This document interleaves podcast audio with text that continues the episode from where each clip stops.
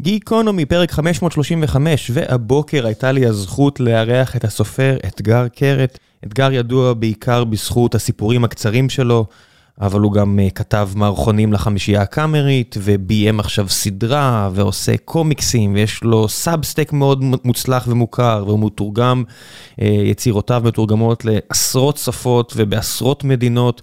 איש רב פעלים, נחמד, רהוט, מעניין.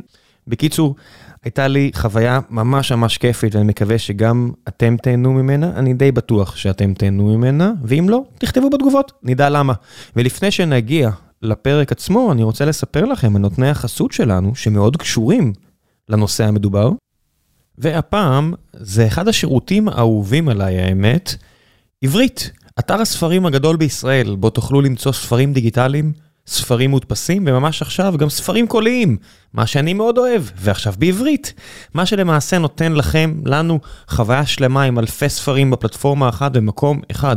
חוויית קנייה, חוויית קריאה, ועכשיו כאמור, גם חוויית האזנה. עד עכשיו לא היה ניתן למצוא ספרי אודיו בספרייה אחת בעברית, וכעת אפשר, זה החידוש העיקרי השנה. תמצאו שם ספרים קוליים, ולמעשה כבר עכשיו תוכלו למצוא שם אלפי ספרים במחירים מעולים. אפשר להתחיל להאזין במהירות, ובין אם אתם uh, שוטפים כלים, או בדיוק מבשלים פסטה, או בכלל תקועים בתוך פקק אינסופי, ספרים, לא רק פודקאסטים. אני אישית מאוד מאוד אוהב לצרוך ככה ספרים, אפילו uh, דיברנו על זה פה בפרק עם אדגר. חפשו בגוגל עברית, עברית, עין בית רש יוד תף למקרה ואתם טועים, והקלידו את קוד הקופון שלנו, גיק 10 לקבלת 10% הנחה. G-E-E-K 10, גיק 10, תקבלו 10% הנחה, וזהו, תקראו ספרים, מה אתם צריכים עוד יותר מזה? מקווה שתהנו.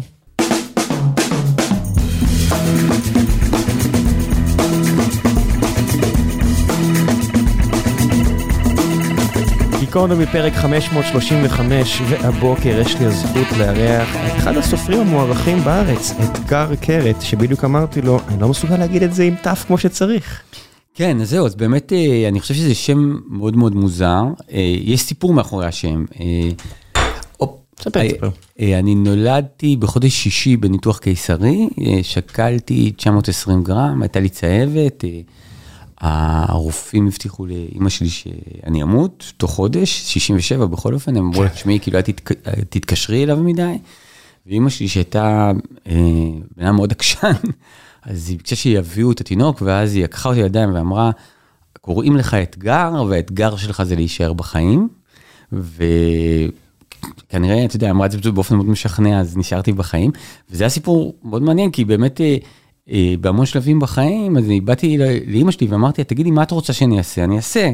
ואימא שלי אמרה, אני רציתי ממך משהו אחד, ביום שבו נולדת, ואתה עשית אותו, אתה עכשיו לא חייב לי כלום, אתה יכול ללכת לשדוד בנק, זה המשפט שלי. אבל... וזה מצחיק, כי כשאני מרצה בחו"ל, אז אני תמיד אומר לאנשים, אה, שמעו אתגר קרת, בעברית לשמות יש משמעות, כמו אצל נייטיב אמריקה. גם אני אומר את זה. אז זהו, ואז, ואז אני אומר, ובעצם הפירוש של השם שלי אה, באנגלית זה urban challenge. which is a pretty good name for a pair of sneakers, but a strange name for human being. אז זה כאילו באמת קוראים לי urban challenge. כן, קרטני, קרטני מאוד. כן. urban city, אתה יודע, אתה רק צריך לעשות את זה עם התנועה הזאת של השתי אצבעות האמצעיות המשולבות. אבל, ומה שמצחיק גם זה שתמיד כשאני אומר, אומר את זה אנשים בארץ, אז הם אמרו, אומרים לי, מה זה קרת, מה זה קרת? ואני אומר להם, אתם לא מכירים, זה, זהו זה ולא אחרת. ואז הם, בקיבוץ, בכפר, אז אומרים לי, בכרם. אז אני אומר להם, אבל זה לא זהו זה ולא החרם, נכון? זה לא שירה ל-BDS. אז בסוף הם משתכנעים ש... אה, מתי שהם עושים פסיכומטרי או לומדים לפסיכומטרי, ואז יש להם את הביטוי קרטני. נכון. וזה סוגר להם את הפינה. זה כמו שיש... אני צריך לעשות סטיקר קרטני, זה אני ואני דור שני. בבקשה. צריך לעשות, אתה יודע, יש אסופה של מילים מפוזמק ואני לא יודע מה, שלולא הפסיכומטרי היו נעלמות מהרחוב העברי. הן חיות רק בפסיכומטרי, זו כמו שמורת טבע. הנה, הנה סיפור קצר שעדיין לא נכתב. עדיין יש לך רעיונות כאלה, אתה, אתה, אתה עובר איזושהי חוויה ביום יום שלך ואומר, או, oh, זו תמונה קצרה שהייתי רוצה לצלם עם מילים. כן, אני, אני, אני חושב ש, ש, שאתה מציג את זה, אז, אז זה, זה נשמע כאילו שאני יודע מה אני עושה, אבל אני חושב שהחוויה היא הרבה יותר שיש כאן איזשהו מין משהו מעניין, לא כל כך פתור, שאני לא כל כך מצליח להסביר לעצמי מהו, ושאני רוצה לנסות להתעסק עם זה. עכשיו, עכשיו הדבר הזה הוא באמת יכול להיות אה, אה, משפט, את יודעת, זאת אומרת, הסיפור שאני כותב עכשיו, אז קוראים לו החבר הכי טוב שלך.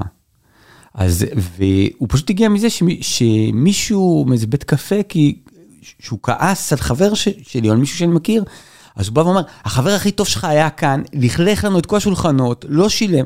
עכשיו, היה משהו באינטונציה של זה, שאמרתי, וואו, יש משהו מאוד יפה בלכתוב סיפור בגוף שני.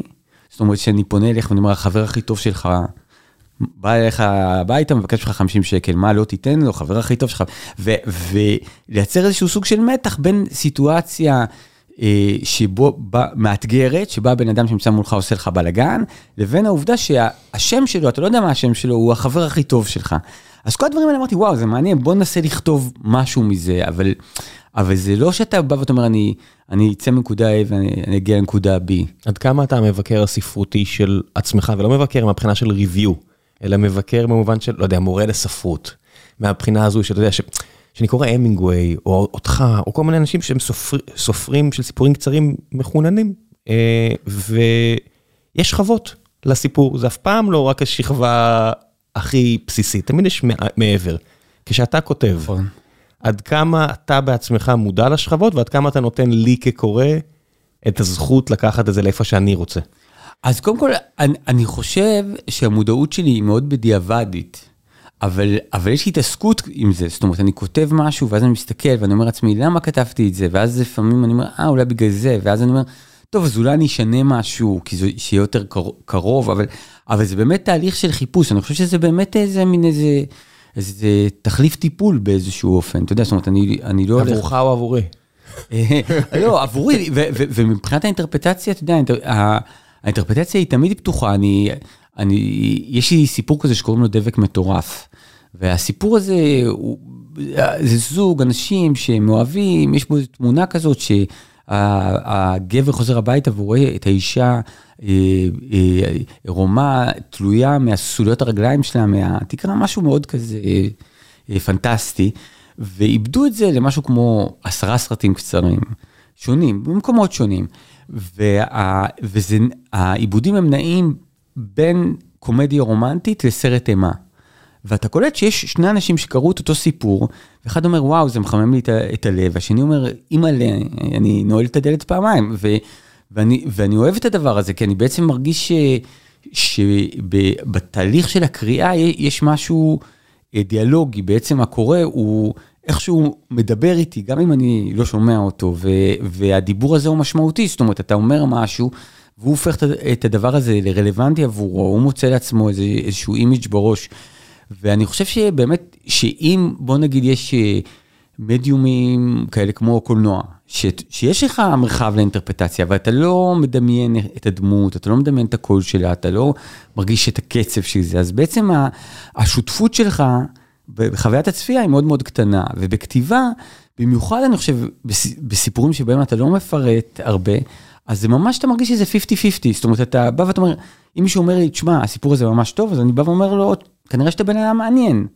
כי התחברת, כי הבנת, כי, כי הוספת שכבות על... כי יכולת... לה... כן. 4-5 פסקאות הרבה פעמים. נכון, נכון, כי אתה, כי אתה באת, כי אתה הצלחת להשלים את זה לאיזשהו סוג של חוויה. זה קצת, אתה יודע, כמו כשהיינו ילדים, אז, אז היה כזה מין נקודה לנקודה להשלים ציורים, ותמיד היו עושים לך איזה קו, לא יודע, זנב, והיית צריך להשלים את החיה. אז אני חושב שסיפור הוא קצת כזה, ואם מישהו משלים אותו לכיוון לא צפוי, המון פעמים זה...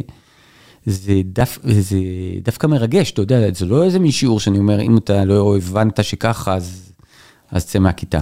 זה מעניין שאתה אומר על, על המדיום עצמו, כי אתה יודע, אחד הדברים, בטח אותך, אה, זה, זה טוב לשאול, איך יכול להיות שהמדיום משפיע כל כך על הטונציה? זאת אומרת, כשאני קורא סיפורים קצרים, שלך, לצורך העניין, אין נדיר מאוד, אם בכלל, שיש גוון קומי. מצד שני, אני רואה מערכונים שכתבת, נדיר מאוד שהגוון הקומי לא יהיה הטון השלט. זאת אומרת, גם בחמישייה הקאמרית, עם כל ה... אה, בסוף אין פאנצ'ים וכל הדברים האלה שעשיתם ראשונים, בסוף זה עדיין קומדיה. גם אם החיים, אתה יודע, גם אם הקומדיה מסתירה הרבה לא קומדיה, זה עדיין קומדיה. המטרה היא בסופו של דבר להצחיק, ועוד הסיפורים קצרים, מהספרים הכי מפורסמים שלך עד לדברים סתם שאתה כותב, הם לא מצחיקים.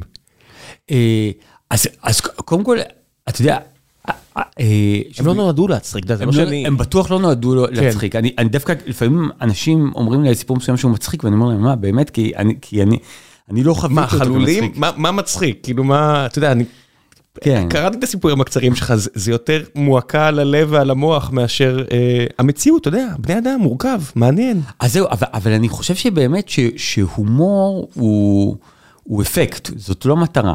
זאת אומרת, באמת אה, מהבחינה הזאת, לפחות אצלי, אני חושב, אתה יודע, ש, שיש כזה מין הומור, אני לא יודע מה, זה, זה כמו צחוק, אתה יודע, אז אני אומר, אז יש צחוק שאני אדגדג אותך בכוח ואתה תצחק וזה צחוק לא נעים כזה, ויש איזשהו צחוק שהוא בעצם, הוא בעצם אה, רוכב על גב של איזשהו רגש אחר, זאת אומרת, אני מדבר איתך... צחוק מבוכה, צחוק התרגשות, כן. כן, או גם, או גם באמת איזשהו, או באמת איזשהו צחוק שאתה מבקר באיזשהו מקום בחלל הנפש שלך, שאתה יודע שאתה, שיוצא לך לבקר פחות ויש משהו ב, ב, במפגש הזה שאתה לא כל כך יודע איך להכיל אותו, אתה יודע, הוא באמת, אז, אז עכשיו, אז אני חושב שבאמת אה, אצלי, ה, ה, אני תמיד אומר שהומור זה קצת כמו השקית אוויר הזאת שיש לך ברכב. זאת אומרת, זה, אין אצלי כפתור, אני לא לוחץ וזה נהיה מצחיק, אבל אם אני אתנגש בקיר זה כבר ייפתח מעצמו. ואני זוכר שפעם אה, הלכתי עם אה, הבן שלי בחוף ים כזה, והיה מאוד משעמם, ו... והוא אמר לי, אבא, משעמם לי, אה, תהיה מצחיק. תעשה מצחיק. כן, הוא לא אמר לי, תהיה מצחיק, ו... ואני חושב, ברפלקס אמרתי לו, אבל איך אני מצחיק? הכל בסדר. ובאמת אתה, אתה מרגיש, אתה יודע, שבאמת שהמצחיק הזה הוא, הוא, הוא איזה מין כלי עזר כזה, זה מין סוג של משהו שאתה נשען עליו כשאתה צריך, אתה לא סתם הולך למקום הזה. אתה אוכל שאתה רעב, ואתה מצחיק שיש בלאגן, שיש מצוקה, שיש בעיה. שמע, מצחיק הכי טוב, כמו מוזיקה הכי טובה, הרבה פעמים מגיע ממקום לא כיף. לגמרי. זה, זה הרבה פעמים אה, אנשים שעברו אה, בריונות, והרבה פעמים, אתה יודע, לא סתם יהודים שלטו בקומדיה בארצות הברית באמצע המאה ה-20 או לקראת סוף המאה ה-20. אתה יודע, אתה מסתכל על זה הוודי לא אלנים של. העולם, זה, זה מגיע, אתה מסתכל, אתה מסתכל על הבן אדם, ואתה מבין שזה גם כלי הגנה. אבל, אבל זה, גם, זה גם כלי הגנה, זה, תראה, הומור יכול לשמש להרבה דברים. לפחות הומור מוצלח בעיניי, אה, סובייקטיבית אליי. כן, לא, תראה, אני, אני, אני חושב שקודם כל באמת בהגדרה הומור הוא, הוא הנשק של החלשים. זאת אומרת, באיזשהו מקום אתה משתמש בהומור אה, כשיש לך איזשהו מחסום בדרך ואתה לא יכול להזיז אותו. זאת אומרת, נניח אה, בצבא, אז החיילים ממציאים בדיחות על המפקדים שלהם. המפקדים לא ממציאים בדיחות על חיילים, הם פשוט מתזזים אותם. אתה יודע, יש לנו המון בדיחות על המוות. המוות אין לו בדיחות על אנשים, הוא פשוט בא והורג אותנו. אז בעצם, בעצם זה איזושהי דרך לבוא ולהגיד, אה, אני, אה, אני מוחה, אבל ברוח טובה, כן? יודע, זאת אומרת, אני מוחה, אני לא מפוצץ את העניין, אני לא תולה את עצמי עכשיו, אבל רק כזה, הערה לסדר, זה משהו כאן ממש ממש לא עובד טוב. last act of defiance. אה, עכשיו, עכשיו, אני חושב, אני חושב שמעבר לזה, בכלל, מעבר להומור, זאת אומרת, אה, כשאני חושב, לא יודע, על יצירה, או, אני, אני מנסה, לא יודע, ביצירה שלי לשק, לשקף את החוויה הקיומית שלי, אולי גם חוויה קיומית רחבה יותר. עכשיו, החוויה הקיומית שלי היא, היא, היא בוא נגיד, אתה יודע, שאני אורח על הטיטניק, ואני כל הזמן בא ואני אומר, מה זאת אומרת? אני באתי עם אשתי, אנחנו לא רואים ים מהחלון, הושבתם אותנו כאילו במטבח איפה שפותחים את הדלת, זה לא הגיוני, אני רוצה לדבר עם המנהל. ואני עובד ומתאמץ ומשדרגים אותנו ומביאים לנו תא יותר גדול, ואני אומר לאשתי, את רואה בזכותי, הביאו לנו שוקולדים בחינם, ו- וגם השגתי לנו כרטיסים להופעה מחר, ועכשיו, ויש את הקרחון הזה שאנחנו כל הזמן מתקרבים אליו, כן? ואני חושב שיש איזשהו משהו ביצירה שהיא כאילו מצליחה איכשהו לקלוט בפריים. גם את אותי רב עם המנהל משמרת שייתן לי שולחן יותר טוב, וגם את הקרחון. גם את המוות שמגיע, וגם את העובדה שבסוף זה החוויה היחידה שיש לנו, אז למה לא לעשות אותה יותר נחמדה עם חדר יותר גדול? כן, זה נכון, אז זהו, אבל זה, אבל זה כאילו בעצם, אני, אני חושב ש, שזה, אני מרגיש שזה לוקח את החוויה האנושית, או את החוויה שלי, ומכניס אותה לאיזשהו סוג של קונטקסט, אתה מבין? כי נניח, כי באמת... שמישהו חותך אותך ואתה עוצר ברמזור ואתה אומר לו, יא, יא בן אלף זונות, כאילו מי לימד אותך איך לנהוג? כן, כי יש חלון בינינו, אז אתה יכול להגיד מה שאתה רוצה. אבל, אבל, אבל גם כשאתה אומר את זה, אז אתה אומר את זה, אבל אתה לא רואה את עצמך אומר את זה. לא, זה מישהו אחר, זה, זה road rage, אתה יודע, האמריקאים כבר חוקק, כבר דיברו אבל, על זה. אבל מעבר ל-road rage, אתה יודע, אני אומר, אני אומר שאתה, שאתה, לא יודע מה, מדבר עם הילד שלך, כן, ואתה מדבר איתו, ואתה מדבר, מדבר איתו בטון מתיילד, כי כאילו הוא מפגר, אז אתה לא יודע שאתה עושה את זה, אתה פשוט עושה את זה. ואני חושב שיש איזשהו משהו. בכתיבה ש, שהוא נמצא אה, גם במציאות וגם מחוצה לה, שהוא באמת מאפשר לך, את, זאת אומרת, איזושהי מין רפלקסיביות שהיא לא מנותקת. כן, זה האקט הלא מודע. השאלה היא, אם באקט המודע, עד כמה בכלל אכפת לך? אתה יודע, אני, אני חושב נגיד על יהודי מצחיק וחכם אחר, לארי דיוויד כזה. כן. עד כמה משנה, אתה יודע, עד כמה אתה יכול למתוח את הגבול של, אוקיי, זה חוויה שהיא כל כך סובייקטיבית, זה רק אני, זה לא ידבר לאף אחד, מצד שני, אולי אין דבר כזה, אולי הבן אדם הכי מיזנטרופ בעולם, בסוף מאות מיליונים או עשרות מיליונים בעולם יזדהו, יגידו, היי, גם אני חושב ככה. זאת אומרת, איפה אתה כותב סיפור שאתה אומר, אוקיי, זה, זה אולי רק אני. אז, אז, אז זה באמת, תראה, כשאתה כותב סיפור, אני, לפחות, אתה יודע, כל אני כותב במקום אחר, אבל כשאני כותב סיפור, בעצם, אם אני מנסה להגדיר לעצמי מה שאני מנסה לעשות, זה, אני מנסה להבין מה אני מרגיש. והשלב השני, זה אני לוקח את הדבר הזה, את הרגש הזה, ואני כאילו בא לעולם, ואני אומר להם, "אה, חבר'ה, סליחה קצת על החוסר ביטחון, אבל תגידו, מה שאני מרגיש זה, זה מעניין, נכון? זה גם אה, לא איזה, זה לא בהמי, זה, זה בסדר, לא? אתה חושב אפילו במונחים של זה שפוי? זה או שפוי לגמרי אז אז אני אומר זה אז זה באמת זה מין איזשהו איזשהו שלב שני שהוא מין סוג של ריאליטי צ'ק עכשיו אני אני אני חושב שאני מנסה לפרסם או מראה לאנשים בערך שליש ממה שאני כותב עכשיו השני שליש האחרים. אני מרגיש שהם לא מספיק טובים, לא מספיק מעניינים, אולי לפעמים אפילו מאיימים עליי באיזשהו אופן, ואז אני בא ואומר, זה אני אתעסק עם זה אחר כך. עכשיו, רק אה, תזכור, אתה יודע, כמו קפקא, אה, לא באמת להשליך את זה, להשאיר את זה איפשהו שיגיע איזה ברוד כזה או ברוד שימצא את זה, תראה, אני קודם כל... ולעולם מגיע גם השני שליש בסוף. לא, אין לי שום בעיה עם זה, אצלי, פשוט הכל הוא כזה סוג של מס, אתה יודע, זאת אומרת שאני עבדתי עם מישהי שמתנה ליום הולדת, היא ישבה היום על ההארד דיסק שלי ומצאה שני סיפורים שכתבתי ושכחתי שכתבתי אותם לפני איזה עשר שנים. ופרסמתי אותם, זה היה נורא כיף, אבל אני אומר, אבל הם היו יותר טובים אחרי עשר שנים? בעיניך? אה, אני לא זכר, לא כי זכרתי, החלטת לא לפרסם. לא זכרתי, לא, לא זכרתי שכתבתי אותם, זה אפילו לא שהחלטתי לא לפרסם, אני כותב סיפור נניח, ואז אני אומר, טוב, אני רק רוצה להסתכל על משהו, לשנות משהו בסוף, ואז יש לי רעיון לסיפור אחר, ואני כותב סיפור אחר, ואז אני נוסע לחוץ לארץ, ואז אני חוזר, ואז שכחתי שכתבתי אותו. עד כדי ככה? זה עובד כך, כן. אז אני, אז אני בא ואומר, הרבה חומרים שלי כזה הם איכשהו צפים שם, אבל, אבל אני יכול להגיד לך ש... ש... אני הבנתי בשלב מאוד מאוד מוקדם, שגם הת- שהתחושות שלי, אה, או האינטואיציות שלי, הן כמעט תמיד שגויות. זאת אומרת, מהבחינה, מה, מהבחינה הזאת, בתחום הזה, זאת אומרת, אני כתבתי סיפור שקראו לו הג'ננה של נמרוד, והסיפור הזה הוא, הוא מבוסס על חברים אמיתיים שיש לי, ובעצם אחד הגיבורים הראשיים הוא החבר הכי טוב שלי. והוא חבר שלי כזה מגיל שלוש, וכשסיימתי, אדם אמיתי, אדם אמיתי, קוראים לו עוזי. לא נמרוד. אה, לא, נמרוד, נמרוד הוא אח שלי, אה, אבל, אה, אבל, ועוזי באמת, אה, הוא גם מופיע בשמו בסיפור, ויש שם גם אפילו דברים שהוא עושה, כמו אה, לגייס כסף לכל מיני מיזמי הייטק מופרכים, שהוא באמת עשה. כל כן? המיזמי הייטק מופרכים, לא סיפרו לך. כן, אז זהו, לא, לא, אבל, אבל בסיפור, בסיפור הוא כאילו מפתח איזשהו כוח על שהוא מצליח לשכנע גרמנים ש, שהוא צודק, בלי שהוא יודע מה הוא אומר בכלל, אבל, אבל, אבל כתב את הסיפור הזה, והבאתי אותו לחברים שלי, והם כולם מאוד אהבו אותו, וזה היה משהו כזה קצת כמו יומן, שכתב, שהרגשתי שכתבתי אה, לעצמי, ו... והראיתי את הסיפור הזה לעורכת שלי, ואמרתי, יש הרגשה שזה משהו שהוא נורא פנימי, שזה לא יעניין אף אחד.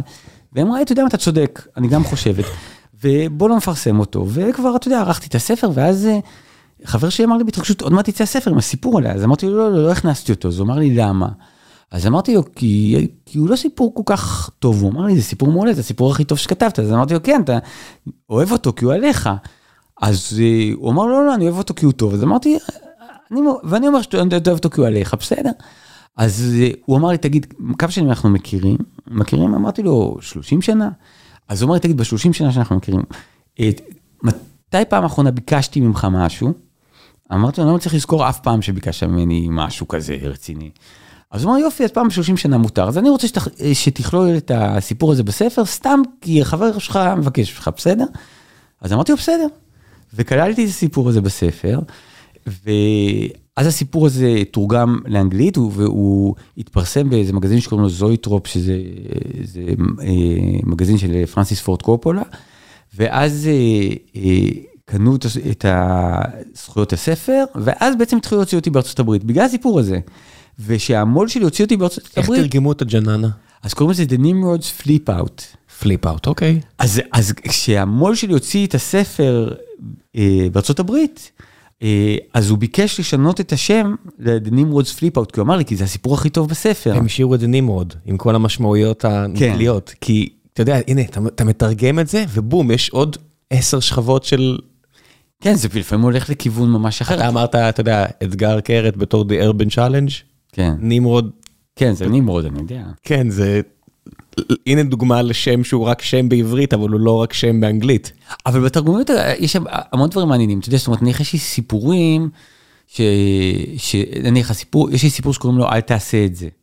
שזה סיפור על מישהו שעובר אה, אה, עובר ברחוב ורואה אדם עומד לקפוץ מבניין, ו... אה, והוא צועק לו אל תעשה את זה, הוא מנסה להציל את חייו, ויש לו ילד קטן שהילד חושב שהאיש על גג הבניין הוא גיבור על. שלך לעוף. והילד הקטן כל הזמן צועק לו תעוף כבר, ואבא אומר לו אל תעשה את זה. עכשיו בעברית קוראים לסיפור אל תעשה את זה. וכשהסיפור הזה אה, הוא התפרסם אה, בניו יורקר אז העורכת אמרה לי למה אתה קורא לו אל תעשה את זה? אז אמרתי לא יודע זה השם הכי טוב שמצאתי אז היא אמרה לי למה שלא תקרא לו fly already ושזה מה שהילד צועק. ו... אה, ואז אמרתי איזה יופי אז באמת קראנו לו fly already באנגלית ואז בעברית זה תעוף כבר עכשיו תעוף כבר זה אתה יודע יש איזה את הפירוש הסלנגי של תעוף לי מהעיניים. תעוף לי מהעיניים ואז אתה בא ואתה אומר מה שעובד באנגלית לא עובד בעברית. טוב. יש לי סיפור נניח ארנבי מצד אבי, כן? זה סיפור על יל- ילדות שמוצאות ארנב והן בטוחות שהוא אבא שלהם. אז, אה, אז באנגלית אתה לא יכול להגיד ארנבי מצד אבי, אז קוראים לזה נניח dead with mashed potatoes, כי הפחד שלהם זה שמישהו יאכל את הארנב עם אה, פירה, אתה יודע, זה, זה מאוד אה, מעניין איך ב- בכל שפה אתה צריך איכשהו לעשות fine-tuning. מצאת שיש אה, תרבויות שבהן סיפורים קצרים, או אפילו הסיפורים הקצרים שלך פחות תופסים? זאת אומרת, אני מסתכל על זה, אני אומר, אמריקאים, כן, זה, זה, אני מכיר כל כך הרבה סופרים כן. קצרים טובים, אז אני מבין שהתרבות תומכת בזה. אירופאים, כנ"ל. ואז אני מסתכל טיפה יותר מזרחה, אני אומר, לא יודע, ספרות רוסית, אני ניסיתי לחשוב, יש סופר רוסי של סיפורים קצרים? לא הצלחתי לחשוב. לא הרבה. ביחס ל... ל- אתה יודע, אין להם... כן. הם- זה לא הגיבורי תרבות שלהם, וזה תרבות יותר שמיכה, אהבה. כן, כן, זה, זה, זה, זה קצת כמו התרבות הישראלית, זאת אומרת, זה תרבות של רומנים, אפים, אבל אתה יודע, אבל יש שם, נניח גוגול כתב סיפורים מאוד כן, יפים. אבל השאלה אם, נגיד, מה שאתה עושה עובר בתרגום מעבר לשפה, לתרבות. אה, אז, זה- באמת אה, מאוד משתנה, וזה תמיד מאוד מפתיע. נניח אה, במדינות שונות, אז יש מין, הסיפור הכי אהוב הוא סיפור אחר, למשל. הסיפור הכי אהוב הוא סובייקטיבי, אתה יודע, ראיתי אותך. בהופעה לפני חמש שנים באחד התיאטרות פה ממש לידינו, ואני בטוח שאם ישאלו את רוב האנשים בקהל שבאו לראות אותך, מדבר ו- ו- ומציג, או לא יודע מה, לכל אחד יש את הסיפור האהוב שלו. לא, לא, ברור, אבל, אבל נניח בקוריאה, באופן ממש ברור, זה תמיד סיפורים שהם היפר-ריאליסטיים, ונניח אה, במערב אירופה זה כמעט תמיד סיפורים שהם פנטסטיים. בקוריאה היפר ריאליסטים? כן. זאת אומרת, אתה יודע, אני רואה סרטים קוריאנים, הדבר האחרון שאני אחשוב שזה היפר ריאליסטי. זה, אז זה מאוד משונה, אבל אלה הסיפורים שהם כאילו הכי מתחברים אליהם, הם תמיד מדברים עליהם הכי הרבה. עכשיו, אין לי ממש, אתה יודע, זאת אומרת, אין לי ממש הסבר, אתה יודע, אה, למה אנשים, למה תרבות מסוימת מתחברת לסיפור אחד או מתחברת לסיפור אחר, ואני גם יכול להגיד לך שיש ארצות שהספרים שלי מאוד לא מצליחים, ממש כבר, אתה יודע, 30 שנה מאוד לא מצליחים. תן לי דוגמה. אה, דנמרק נניח. זו מדינה שכ... אף, אף ספר שלי לא הצליח אף פעם, ויש מקומות לא צפויים שאני מאוד מצליח בהם, נניח אה, מקסיקו, טורקיה, טיוואן. וואי, אתה יודע, דנמרק זה לא תרבות כל כך שונה מגרמניה.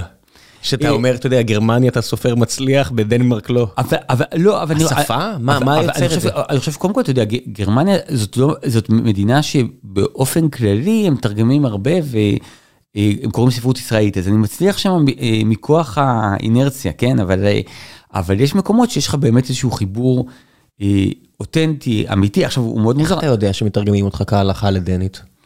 אה, אני לא יודע, אני לא יודע. יש לי דווקא סיפור על, על תרגום שסיפר לי רוני סומק, שהוא נורא מצחיק, שרוני פעם אה, אה, תרג... יצא ספר שלו בנפאל. אני אפילו, אתה יודע, אני כזה בור שאני לא יכול להגיד לך, הם בטח לא מדברים נפאלית, בטח שהם שפה אחרת. אני אני אסתום את הפה כי אני לא רוצה להוסיף פה ל- לחגיגת לבורות, הבורות. לפול כן. הבורות. אז אה, והוא, והוא היה מאוד גאה בזה, ויום אחד הוא הלך, אה, ל...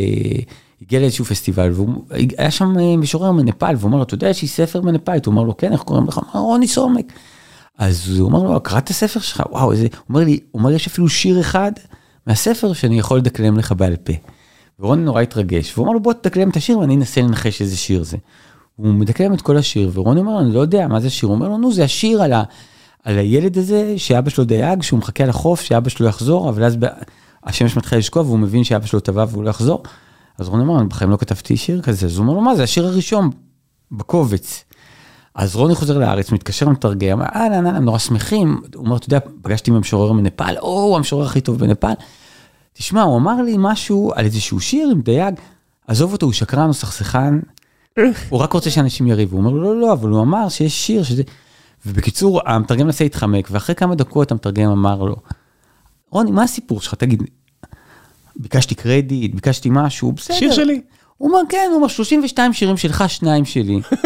עכשיו, עכשיו הוא אמר, ומה כבר קרה? הוא אמר לך שזה יפה, בשביל מה אתה מתקשר? הוא אמר שזה יפה, מילא הוא היה, אני לא ביישתי אותך או משהו. עכשיו, אני חושב שיש באמת איזשהו משהו בתרגום, שכמה שאתה מתרגם לשפה שפחות אנשים סביבך דוברים אותה, אז ככה את, אה, יכולות לקרות לך כל מיני עכשיו אני רק סקרן, איך קרה שבנפאל השיר הכי אהוב על המשורר הוא בכלל על ים. אתה יודע, זה כאילו, לא יודע מה, לא יודע מה, אתה יודע, זה כאילו כמו שפה, מה, מה שהכי חסר לי זה מה שאני אוהב, מרחבים, אני יודע. שלג. חופש מדת. אבל זה מה שהופך את זה לאטרקציה. כן, אתה יודע, להיות uh, גבר עם שיער שופע שחור ועיניים חומות בדנמרק. החסר הוא המעניין. כן. איך זה לגור עם יוצרת בעצמה? זאת אומרת, עד כמה היצירה שלך, הרבה, הרבה יוצרים בסופו כן. של דבר יוצרים לבד. אתה יודע, יצירה הרבה פעמים זה משהו מאוד בודד. נכון. גם למוזיקאים, גם לכותבים, להכל, אני רואה, אתה יודע. טרנטינו הולך פה ברחוב הרבה פעמים לידינו, ממש, ואני יכול לראות אותו, יצא לי לראות אותו, והוא נראה בן אדם מאוד בודד. הייתי מת לשאול אותו את זה, אבל הוא נראה לי בן אדם מאוד בודד. כן. ואתה גר עם יוצרת. אה, כן, כן, אני קודם כל, אני מאוד מאוד אוהב שיתופי פעולה. הוא גר עם יוצרת מוזיקאית, אבל בסדר, נו, זה לא... הוא לא יודע, כן. משהו בהוויה שלו נראה לי בודד ואלים, אבל לא יודע. אני לא יודע, אני לא יודע, האמת אני לא, אף פעם לא פגשתי אותו דווקא... לא פגשתי אותו, ראיתי אותו ברחוב. לפגוש זה אומר כן. שהוא מכיר בקיומי, אני לא... כן. לא זה חד סטרי לגמרי. אבל אה, אני מאוד מאוד אוהב את הדברים שעושה, אבל זהו, אין לי מושג אני שואל עליך, אם הוא רוצה להגיע, שיגיע, אני שואל עליך, איך זה בסוף לחלוק את היצירה עם מישהי שיוצרת אה, גם? אז תראה, קודם כל, אני מאוד אוהב לשתף פעולה עם אנשים, אני חושב שבעצם... אני רוצה לספר סיפורים, והדרך הכי טבעית עבורי זה, זה באמת אה, לכתוב סיפורים, אבל אחד הדברים שגורמים לי להתנסות במדיומים אחרים, זה בגלל שהמדיומים האחרים הם הרבה יותר פתוחים לשיתופי פעולה. אז באמת, אתה יודע, אז אם אתה עושה סרט, אז אתה עושה סרט עם אנשים, אם אתה כותב אה, מחזה, אז אה, עובד עם, עם קבוצות של אנשים, ואני מאוד אוהב את השיתופי פעולה האלו, ואני כמעט כל הפרויקטים שעשיתי, זאת אומרת, אפשר להגיד שכל הפרויקטים שעשיתי שהם לא ספרותיים, עשיתי עם עוד מישהו או מישהי. זה פשוט, אה, כי אני כבר אומר, אם אני יכול, אז מה, אז למה לעשות את זה לבד?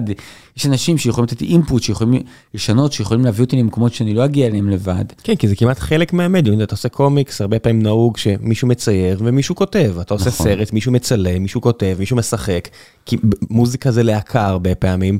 כשאתה נכון, סופר, אז, אז, דווקא, אז דווקא באמת בפן הזה, יש, אז יש משהו שאני כאילו קצת מקנא במוזיקאים.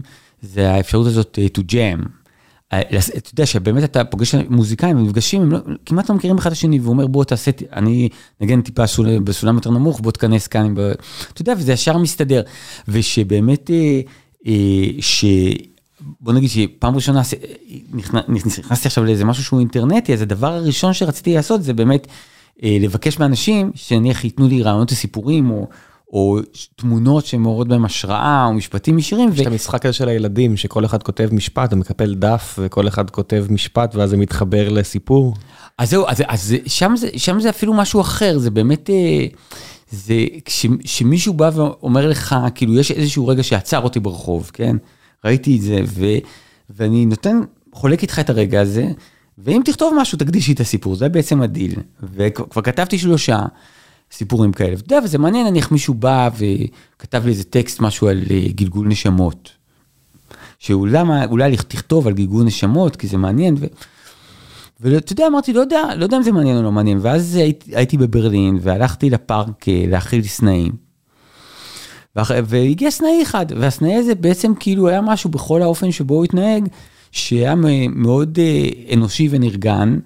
וכאילו ממש זה נראה שיש לו איזה אג'נדה, כאילו, אתה יודע, באמת, הוא היה באיזה... יש לו אג'נדה, הוא רוצה אוכל. לא, אבל מעבר לזה, אתה יודע, כל האופן הוא... הוא קבר אגוזים והוציא אותם והביא אותם למקום אחר והלך, ואז הוא באיזשהו שלב עשה לי תנועה שאני פירשתי אותה כמו, תתפנה מהשטח, אתה מפריע לי. ו, וחזרתי הביתה וכתבתי סיפור על, על מישהו שסבא שלו מת, ושסבתא שלו מכירה גבר, ושכל פעם שהיא והגבר הולכים לאיזשהו מקום, אז מגיע איזה סנאי ותוקף אותם, נניח, סתם. עכשיו, בסיפור הזה התפתח כל מיני דברים, ואז פתאום יש איזשהו מין משהו שהוא, שהוא התחיל ממישהו אחר ועבר דרכך בדיוק כמו, כמו ש... כמו, זה כמו סוג של חברות, אתה יודע, זה חברות עם מישהו שאתה לא מכיר, חברות סביב רעיון, אבל שיש איזשהו מין סוג של, בדיאלוג, אתה יודע, זאת אומרת, אם אני ואתה מנהלים שיחה, אז אנחנו יכולים לצאת ממנה ו, ולהרגיש שאנחנו לוקחים איתנו משהו, to jam together על הרעיון. כן, כן, ו, ובספרות זה לא כל כך הולך, ובין ניומים אחרים אז זה הולך מעולה, ויש גם שותפים מדהימים, אני עבדתי עם שותפים מאוד טובים. תשמע, לרוב המוחלט של האנשים, אם הם בכלל אה, פסעו בתלם ההוא, זה יקרה עם חוויות סמים ואלכוהול. זאת אומרת שאנשים חולקים חוויית אה, סמים, ככל שהסמים יהיו יותר פסיכודליים, יותר כאלה, אז הרבה פעמים יהיה ג'ם אה, אבסטרקטי רעיוני. זה, זה, כמעט קלישאה מכמה שזה נכון, אבל זה מה שזה, ובמציאות שהיא לא מתווכת על ידי חומרים משני תודעה כאלה ואחרים, זה כמעט לא יקרה. רוב האנשים יישארו במגננה שלהם, לא יתחילו, אתה יודע, הם יעופו על דברים ריאליים. על ספורט, נגיד, זה קורה, על פוליטיקה. כן, זה... זה כמעט זה... זה לא יקרה על סנאי שאתה יודע. אז זה נכון, זה, יש בזה משהו מעניין, כי אתה יודע, כי... יש כי, מגננות כנראה. כי אני, אני כותב עכשיו הרבה על אימא שלי, אימא שלי נפטרה לפני איזה שנתיים, ו... ואימא שלי היא, היא הייתה ניצולת שואה, והיא איבדה את כל המשפחה של המלחמה, אז בעצם אה, גדל, היא סיימה את המלחמה כבר, אתה יודע, היא בבית יתומים בפולין, אז בעצם אה, אה, כשהיא הגיעה לארץ, אז לא הייתה לה ביוגרפיה מסודרת. זאת אומרת, היא ידעה עצמה כל כך מעט, שנניח בגיל 80 גילינו שהיום הולדת שלה, שחגגנו כל החיים, הוא בכלל לא יום הולדת שלה. איך גיליתם? נסענו לפולין, ו... ואמרו לנו שיש איזשהו ארכיון שאפשר להוציא כל מיני מסמכים ישנים, וחיפשנו לפי השם שלה ומצאנו מכתב שאבא שלה כתב לרש... לרשות האוכלוסין שצריכים משהו, לשנות איזשהו משהו ברישום שלה, והיה כתוב שהיא ילידת ינואר, ואנחנו חגגנו כל החיים את היום הולדת ב-21 בנובמבר, וגם אחרי שגילינו שזה בינואר, שזה היה שנתיים לפני מותה, אמרנו לה, עזבי, כאילו מאוחר. איך הגעת לנובמבר?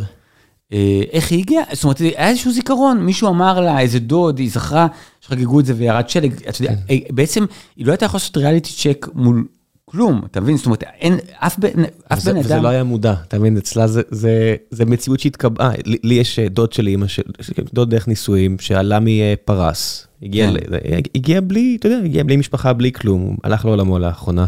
והאימונט שלו היה ראשון לראשון, כי, כי הוא בחר, כלומר, אני לא יודע, אז אתה יודע, שיהיה אז, ראשון לראשון. אז זהו. אז אבל זה בחירה, זה, מה שאתה אומר פה, זה, זה מציאות שנכפתה עליה כמעט. אז, אז אני לא יודע אם המציאות נכפתה עליה, אבל, אבל בעצם מה, ש, מה שקרה, זאת אומרת, אה, שאני קלטתי נורא מהסיפורים שהיא סיפרה לי, כי היא באמת רצתה מאוד לחבר אותי לעבר שלה, אתה יודע, היא רצתה לחבר אותי למשפחה. אז זה סיפורים שמאוד, מפרספקטיבה ילדית, כמו, קרה איזה משהו, אני לא זוכרת באיזה עיר, לא יודעת איך קראו לעיר, אני לא יודעת באיזה מקום, בא, בא איש, אני לא יודעת איך קראו לו, בא איש עם מדים, אני לא, לא יודעת מאיזה צבא הוא, אבל היא אפילו לא הייתה מספרת את זה ככה, פשוט הייתה מספרת את החוויה נטו, כמו שילד מספר.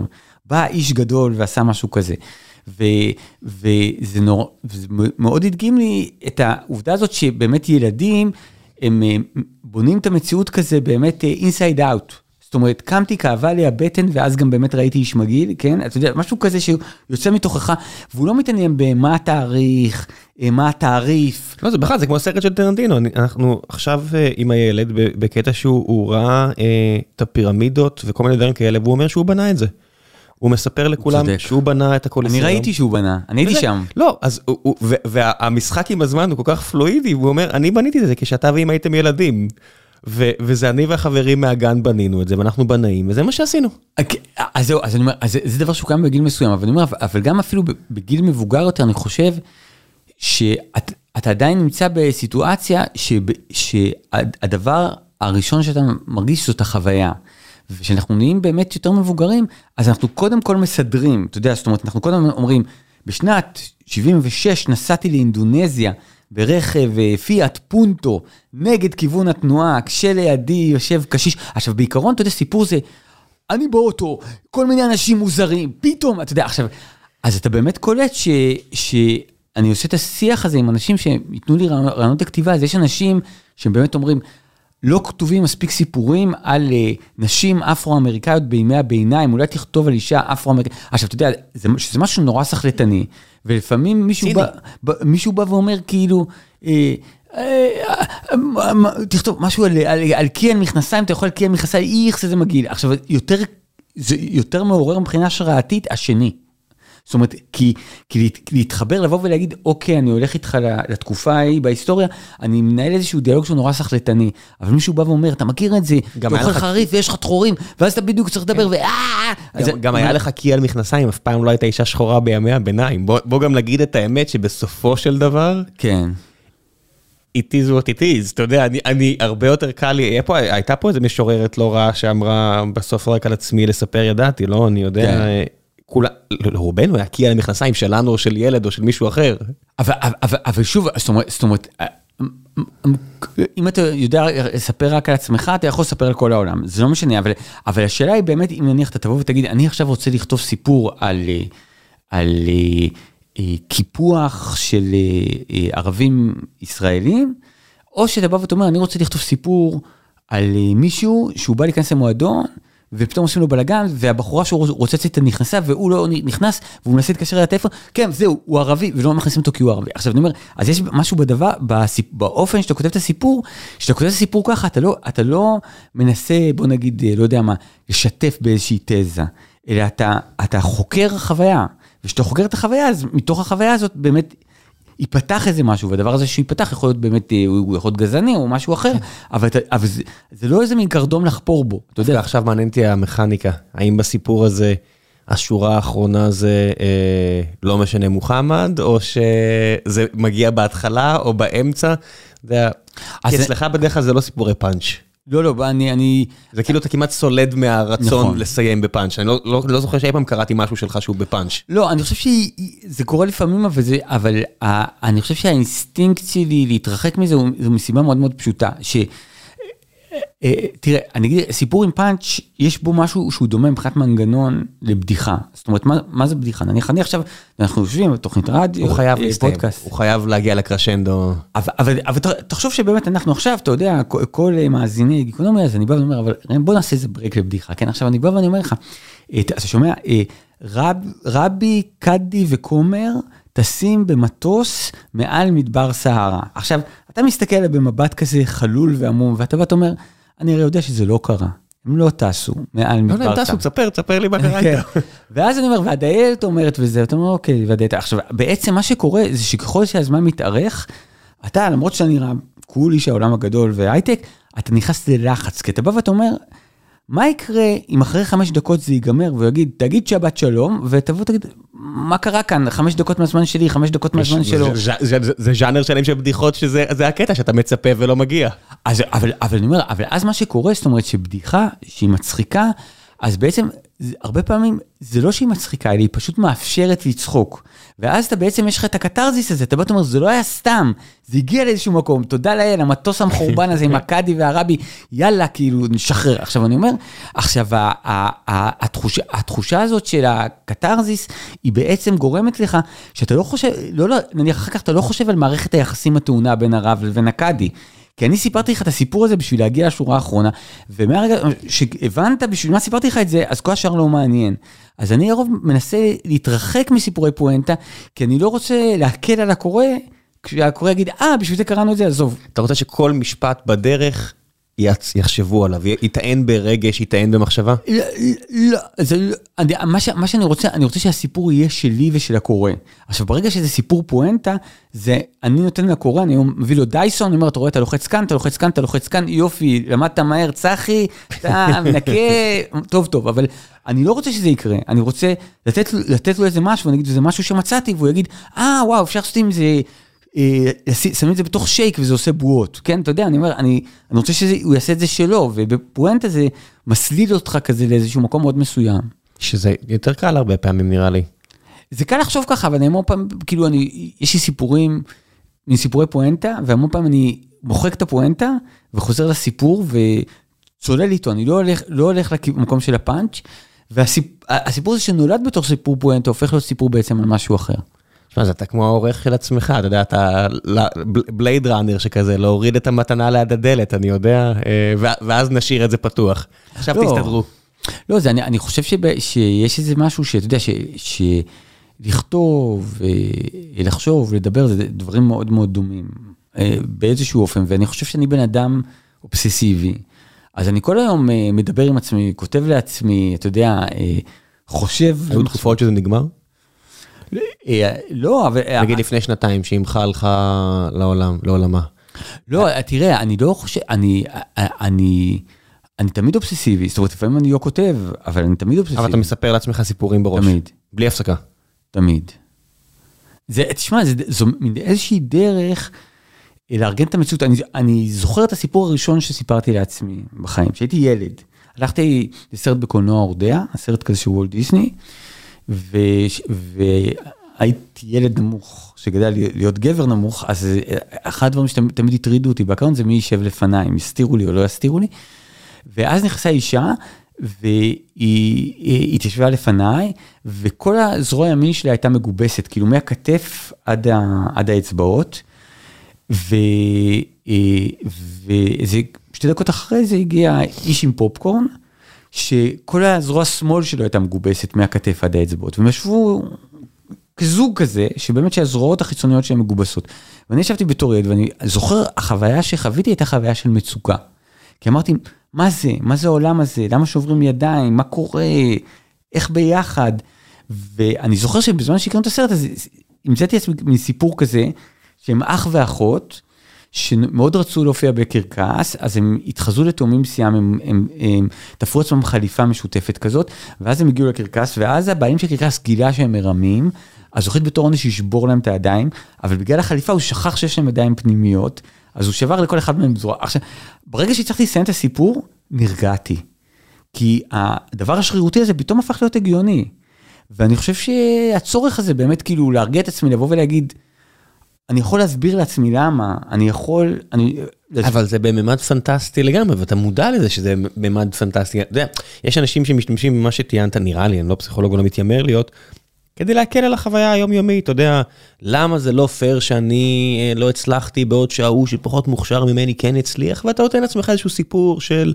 נולד למשפחה הנכונה, לא משנה סיפור נכון לא נכון, אבל אתה מרגיע לעצמך את הדיסוננס הקוגניטיבי, כן. ואתה רק מגדיל אותו, אתה רק מוסיף ממד פנטסטי. אבל אני, אני, אני חושב ששוב, שהמטרה שלי היא אף פעם לא להרגיע את עצמי.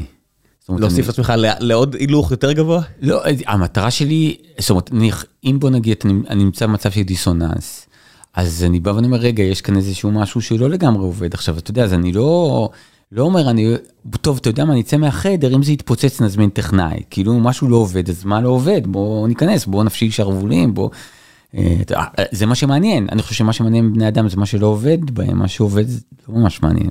כן, אתה יודע, כל המשפחות המאושרות אה, זהות. לגמרי. ומה שמעניין זה הדפיקויות של כולנו. כן, אה, אני, אני חושב שתראה, שאם אתה, אתה חושב על זה, בוא נגיד אם יש דרך נכונה לעשות דברים. אז מה שמעניין באנשים שעושים דברים בדרך לא נכונה, זה שהטעות שלהם היא בעצם הביטוי של האינדיבידואליזם שלהם, כי בעצם, כי הרי ברור שההיגיון אומר שתעשה משהו בדרך X, אם אתה עושה את זה בדרך Y, אז כנראה שיש שם עוד איזה אלמנט, והאלמנט הזה תמיד מעניין אותי. המקום הזה, אתה יודע, זה באמת, אה, יש לי טישרט כזה שכתוב עליו, אה, אה, אה, bad decisions make good stories. ו, ו, ובאמת אותי נורא מעניין מאיפה מגיעות ההחלטות הגרועות האלה, ואני חושב שההחלטות הגרועות האלה תמיד מגיעות ממקום שהוא מאוד, אה, מאוד אנושי. כן, חיות uh, עושות החלטות גרועות, זה בדרך כלל, אתה יודע, נגמר מהר. כן. כי זה... יש, לנו, יש לנו פריבילגיה לעשות הרבה טעויות הרבה פעמים בקיום שלנו. נכון, זה באמת אנחנו... הרווחנו את הזכות, או קיבלנו את הזכות לטעות מלא. זה פופר כתב על זה שבעצם, אתה יודע, זאת אומרת שכאילו בעצם ההתפתחות האבולוציונית אה, של בעלי חיים זה עולה בחיים של בעלי חיים, ובעצם ההתפתחות האבולוציונית של בני אדם זה בעצם אבולוציה של רעיונות, הרעיונות שלנו מתים במקומנו. כן, ומה זה רעיון טוב, ואיך אתה יודע לבדוק, ואיך אתה יודע להטיל ספק, זה בסופו של דבר אה, כלים ששימשו הרבה מאוד מדענים.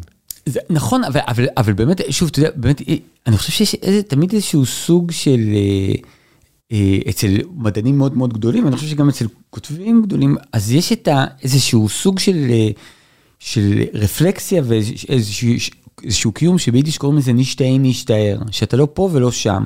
זאת אומרת, נניח, אה, לא, אתה מסתכל על איינשטיין, כן? אז אני אומר, אז איינשטיין הוא כאילו, הוא למד פיזיקה ניוטונית, הוא מאוד שלט בפיזיקה ניוטונית, הוא הרגיש שיש שם עוד איזה מין משהו שלא לגמרי סוגר לו את הפינה, אז הוא גם היה בתוך הפיזיקה וגם מחוץ לפיזיקה, מסתכל על הפיזיקה. ולגמרי בראש שלו. אז, אה, אז, אז, אז, אני, אז אני בא ואני אומר, יש בזה משהו הרבה יותר מעניין מאשר לבוא ולהגיד, אוקיי, בוא נגיד אני שולט בפיזיקה ניוטונית, אז אני אנסה לעשות אה, שהמשוואות יהיו יותר קצרות, אני אנסה כאילו, אתה יודע, אה, להיטיב, לש, לשפר את זה, לקחת את האוטוסטרדה ולעשות אותה עוד יותר נטולת חיכוך. אני חושב שהמקום שה, הזה במציאות שאתה נכנס, לא משנה, זה לא משנה אם זה תיאוריה או מחשבה או מערכת יחסים, שאתה נכנס לאיזשהו מקום ואתה אה, מנסה לעשות אותו דיקונסטרוקציה, אתה, אתה דופק על הרצפה לראות אם מחזיקה את המשקל שלך, אתה מחפש משהו שפגום כדי לנסות אה, להיכנס לתוכו ולהבין, לא יודע, אם גרים לך תולעים בקיר, אתה יודע, המקום הזה הוא מקום שהוא תמיד הרבה יותר ריתק אותי מהמקום ה... המשפר והמיטבי. כן. אבל המקומות שלך הם מקומות בסוף פנטסטיים, ברובם המוחלט. הם לא מקומות אה, ספציפיים. זאת אומרת, אולי הבית הכי קטן או הכי צר, או לא יודע מה, אולי באמת יש כזה, אין כזה, כן. אבל זה לא אנשים. אה, קרה לך פעם שפגשת מישהו, לא יודע, אמרת לי שפגשת את בנימין נתניהו ב-93, לפני ש... לא, אה, לא, כתב, אה, אני... הרעיון היה... כן, לא, אני כתבתי עליו מחזמר ב-93, שזה היה מחזמר גרוטסקי, שבסופו הוא הופך להיות אה, ראש ממשלה, ואז זה היה נורא מצחיק. אבל אתה יודע, רבין חי, הסכמי כן. אוסלו, פתאום כאילו ביבי נהיה ראש ממשלה, כל הקהל מוחא כפיים. עכשיו אני אומר, אתה יודע, זה, אה, אבל דווקא הרבה שנים אחרי זה, אז אני, אז יצא לי לראיין אותו, כן. אה, זה היה שנים אחרי זה? כן. מתי זה היה? אה, אני מנסה להיזכר, אני חושב שזה משהו כמו 2010 אולי. וזה 17 שנה אחרי אותו מחזמר, כשאתה יודע שהוא קרא את המחזמר? אז זהו, לא, אז אני... אז... ידע על המחזמר? אז הוא בטוח ידע, כי, כי, כי זכינו במקום ראשון פסטיבל עכו והמשפחה מחתה אה, נגד זה ואמרה למה נותנים לנו פרס וזה. וזה. כן, אבל אתה יודע, כל כך הרבה דברים אה, נאמרים עליהם, נאמרו עליהם, שלך תדע מה הם זוכרים. אז זהו, אבל, אבל, אבל כשתיאמו את הרעיון הזה, כי אתה יודע, כי בתקופה היא כבר לא הייתי עיתונאי, וזה היה איזה מין יום כזה לכבוד שבוע הספר שנתנו לסופרים. אה, לעשות משרות של עיתונאים, זה היה מין כזה גיליון מיוחד כזה. איפה? בארץ. בארץ, ו... ו, ו, ואז אני טסתי אה, לאיט, לאיטליה, או הייתה לו פגישה עם ברלוסקוני, ו, והארץ הציעו את זה, אמרתי אני אעשה את זה בשמחה, הוא בטח לא יסכים. והוא הסכים, אז כנראה שהוא לא זכר, או לא יודע. איך, איך הייתה הסיטואציה? ישבתם באותו החדר? כן. ו- ועל מה, מה יש לך לשאול אותו, ואתה יודע, שאתה כל כך uh, בעולמות הפנטזיה, והבן אדם כל כך בעולמות, לא, לא יודע, הוא לפחות חושב שהוא בעולמות הר, הריאל פוליטיק.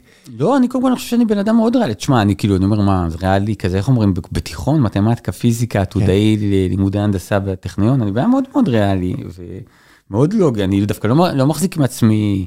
אז, אז על מה שאלת, אז אולי הוא בעצם, אתה יודע, אז אולי אם אני אשב איתו פה, הוא יגיד, אני בכלל פנטסטי, אני בכלל אוהב את הסיפורים של אה, אתגר, כי חסר לי הדרקונים והפיות בחיים. לא, לא, הסיפור היה פשוט, פשוט מה, השאלות הרגילות, אתה יודע... אז הסיפור הוא שזה היה כזה מין ג'אנקט, אה, זאת אומרת, שאתה יושב עם כל מיני עיתונאים מאוד מנוסים, אתה יודע, זאת אומרת, אני אומר, נניח בין השאר היה לה חסון וכאלו. ולפני שאתה נכנס, אז הם אומרים לך, תשמע, ביבי יש לו קטע, שאתה שואל אותו שאלות, ומה שאתה שואל אותו, הוא אף פעם לא עונה על מה שאתה שואל אותו, הוא עונה על מה שהוא רוצה. עכשיו, זה, זה קטע, זה הקטע שלו, זה הקטע של ביבי, אתה מבין, הוא כבר 20 שנה רץ עם זה, זה הולך. זה שתיק טוב. כן, זה בכל העולם הולך. עכשיו, למה אנחנו אומרים לך את זה? אמרו לי, כי אתה סופר, אתה נוסע הרבה לחו"ל. אנחנו, זה חד פעמי בשבילנו. עכשיו, הבטיחו לנו שאם אנחנו מסיימים את הרעיון בזמן, מביאים לנו ון, לוקחים אותנו לפיאצה נבונה לעשות שופינג. עכשיו, אנחנו אומרים לך מראש, אתה תשאל אותו שאלה, הוא לא יענה על השאלה. אז אנחנו רק מבקשים שאלה תעשה מזה עניין, בסדר? כי תתרגל, נתקתק את זה. כן. אה, ואז אנחנו נכנסים, ואז איכשהו יוצא שאני שואל את השאלה הראשונה. ואני אומר, אה, ואני אומר, אה, אה, תגיד, מה אתה מנסה לעשות כדי לנסות ולפתור את הסכסוך הישראלי הפלסטיני? שאלה פשוטה. כן. אז הוא אמר, תראה, הוא אומר, זו שאלה מצוינת, אבל באמת, אבל השאלה האמיתית שצריך לשאול זה מה אני מנסה לעשות כדי להתמודד עם האיום האיראני, שהוא האיום האמיתי, ואז הוא ענה על זה. כמובן. ואז בסוף השאלה, הוא אמר, התשובה, הוא אמר לי, אתה מרוצה מהתשובה שלי? ואמרתי, לא. אז הוא אמר לי, למה? אז אמרתי, כי אני פשוט שאלתי אותך על סכסוך ישראלי-פלסטיני, וזה דבר שהוא מאוד אכפתי, אתה יודע, אני אבא לילד, ואני, כאילו, אתה יודע, איראני, אני פחות מפחד, אני רציתי שתענה על זה. אז הוא אמר, טוב, אז אני אענה לך על זה אחרת, הוא אומר, אתה יודע, בין אנגליה לאירלנד היה סכסוך עקוב מדם של עשרות שנים, והוא אמר משהו מאוד מעניין על הסכסוך. ואז הוא בסוף אומר לי, אתה מרוצה מהתשובה שלי? אה, ועוד לפני שאני מספיק להגיד לו, מישהו, אני לא יודע מי, בעט בי מתחת לשולחן, מאוד חזק, וישר אמרתי, לא. אמרתי? אמרתי, כי אני שואל אותך הסכסוך הישראלי-פלסטיני, ואתה עונה על משהו אחר. אמרתי לו, אני אשאל אותך ש... אמרתי לו, אמרתי לו, כבוד ראש הממשלה, אני טסתי מישראל, אני יום אחד, פעם ב-15 שנה, יום אחד אני עיתונאי, יש לי שאלה אחת, אני פשוט רוצה שתענה עליה. הוא אמר, טוב, אני אעשה עוד פעם, ובאיזשהו שלב, אה, האוזר, שהוא היה מזכיר ראש הממשלה, אז הוא אמר, אדוני ראש הממשלה, אני... בוא, האדם הזה הוא לא עיתונאי, הוא איש שמאל, הוא לא בדעות שלך, הוא אף פעם לא היה מרוצה. אתה ורעייתך, אתם צריכים גם עוד לנסוע לוותיקן. אני מציע שנעבור לשאלה הבאה. וביבי אמר, אני לא קם מהשולחן הזה, עד שהבן אדם לא יגיד שאני מרוצה מהתשובה, מהתשובה שלי. לא קם. הוא אמר, עזוב, אני רוצה שתגיד שאתה מרוצה.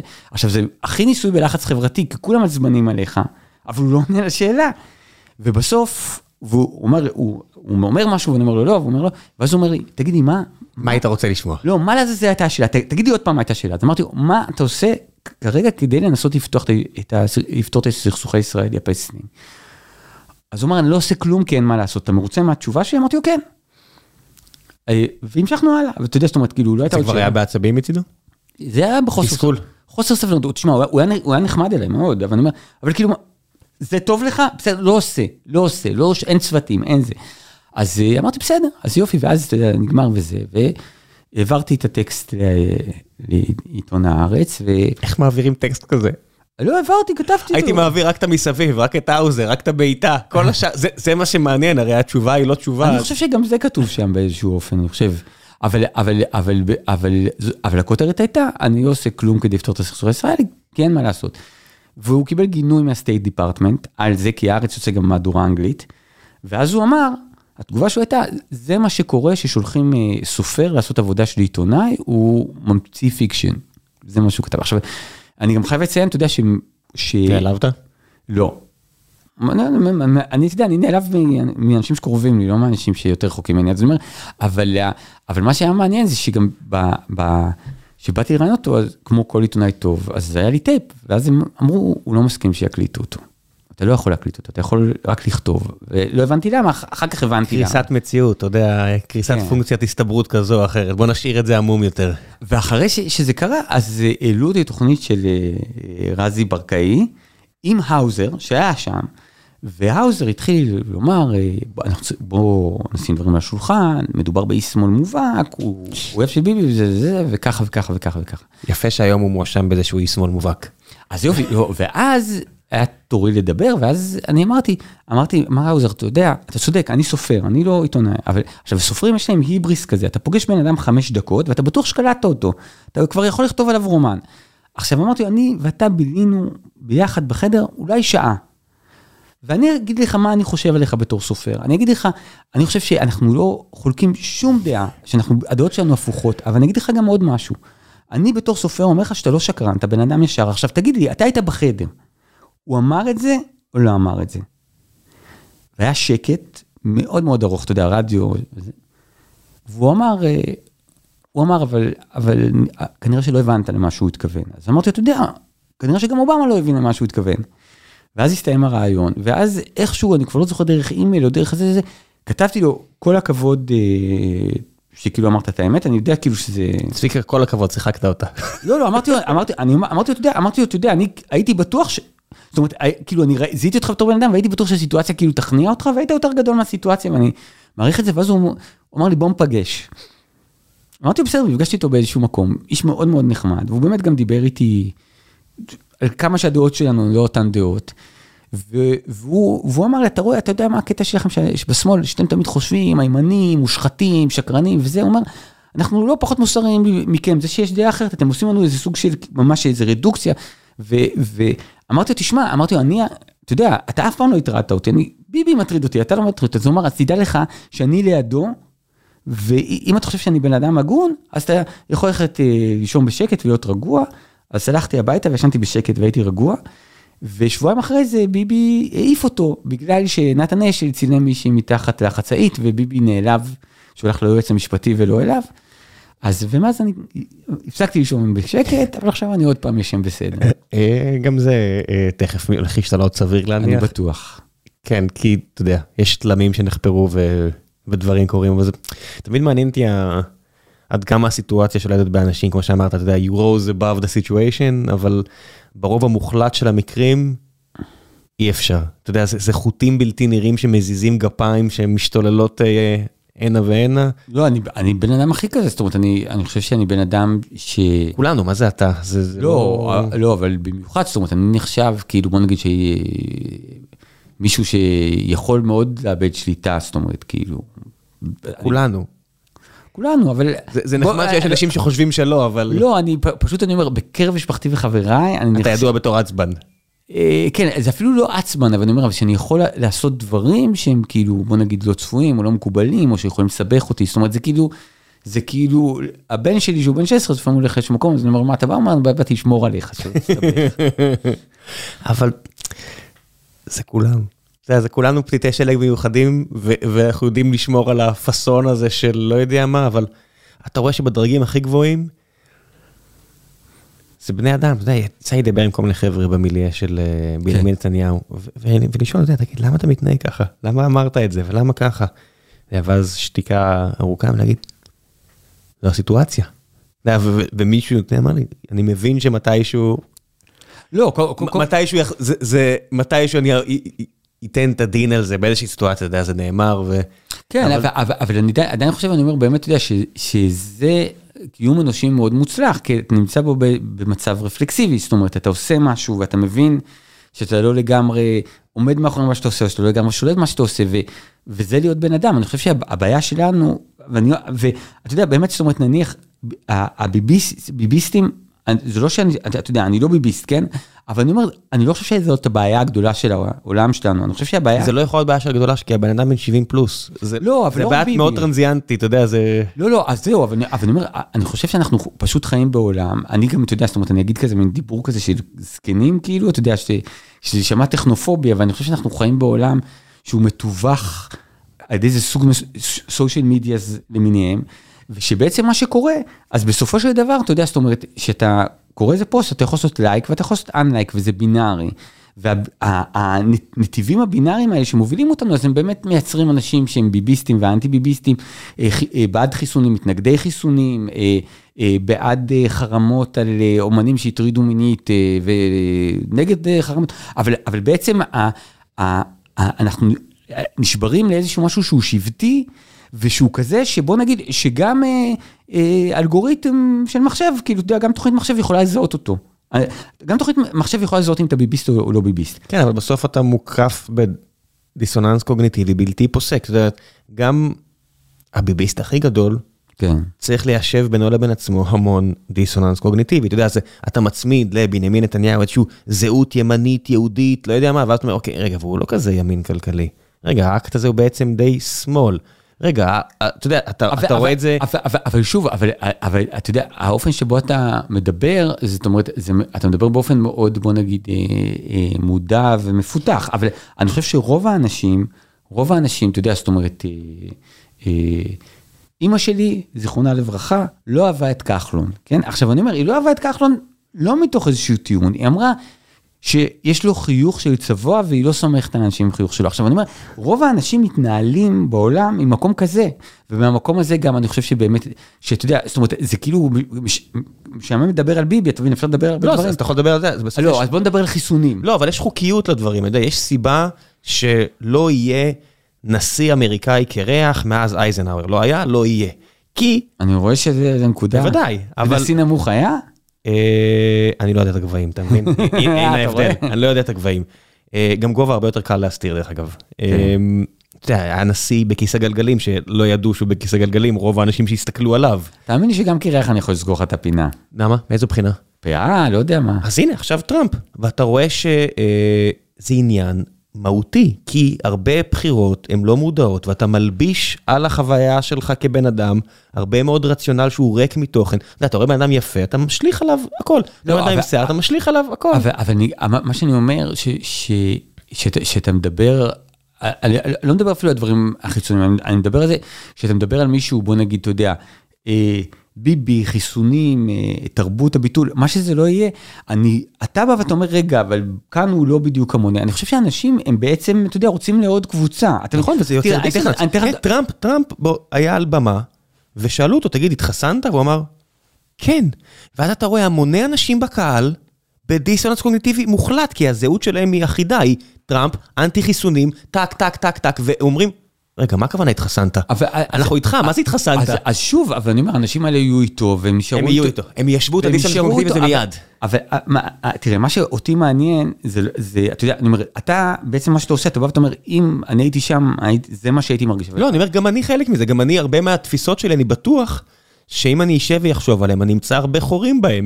אבל, אבל, אבל, בהן, אבל, אבל, אבל מה, מה, מה שאני רוצה לומר, שזה מעבר להכל, יש איזשהו משהו שאתה מצמיד לו נרטיב, אתה מבין? זאת אומרת, זה לא, זה כמו שאומרים, אתה יודע, פוטין הוא כמו היטלר.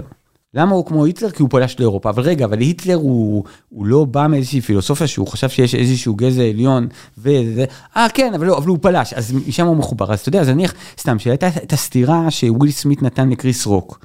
אז בכל המקומות שקראתי בעיתונות הישראלית, דיברו על מופע של גבריות רעילה, כן? גבריריות. גבריריות. אז אני אומר, אז, אז, אז זה מופע של גבריות רעילה. עכשיו, אני באמת קראתי את רוגל אלפר, והוא אמר, בסך הכל מה שיש כאן זה, זה ייצוג של תרבות הביטול. זאת אומרת, אולי זה תרבות הביטול רעילה, זאת אומרת, אולי זה בעצם מין מקום כזה, שבו אתה בא ואומר, אם מי- מישהו יוצר, עושה משהו שלא מתאים לי, אני יכול ללכת ולהביא לו בומבה.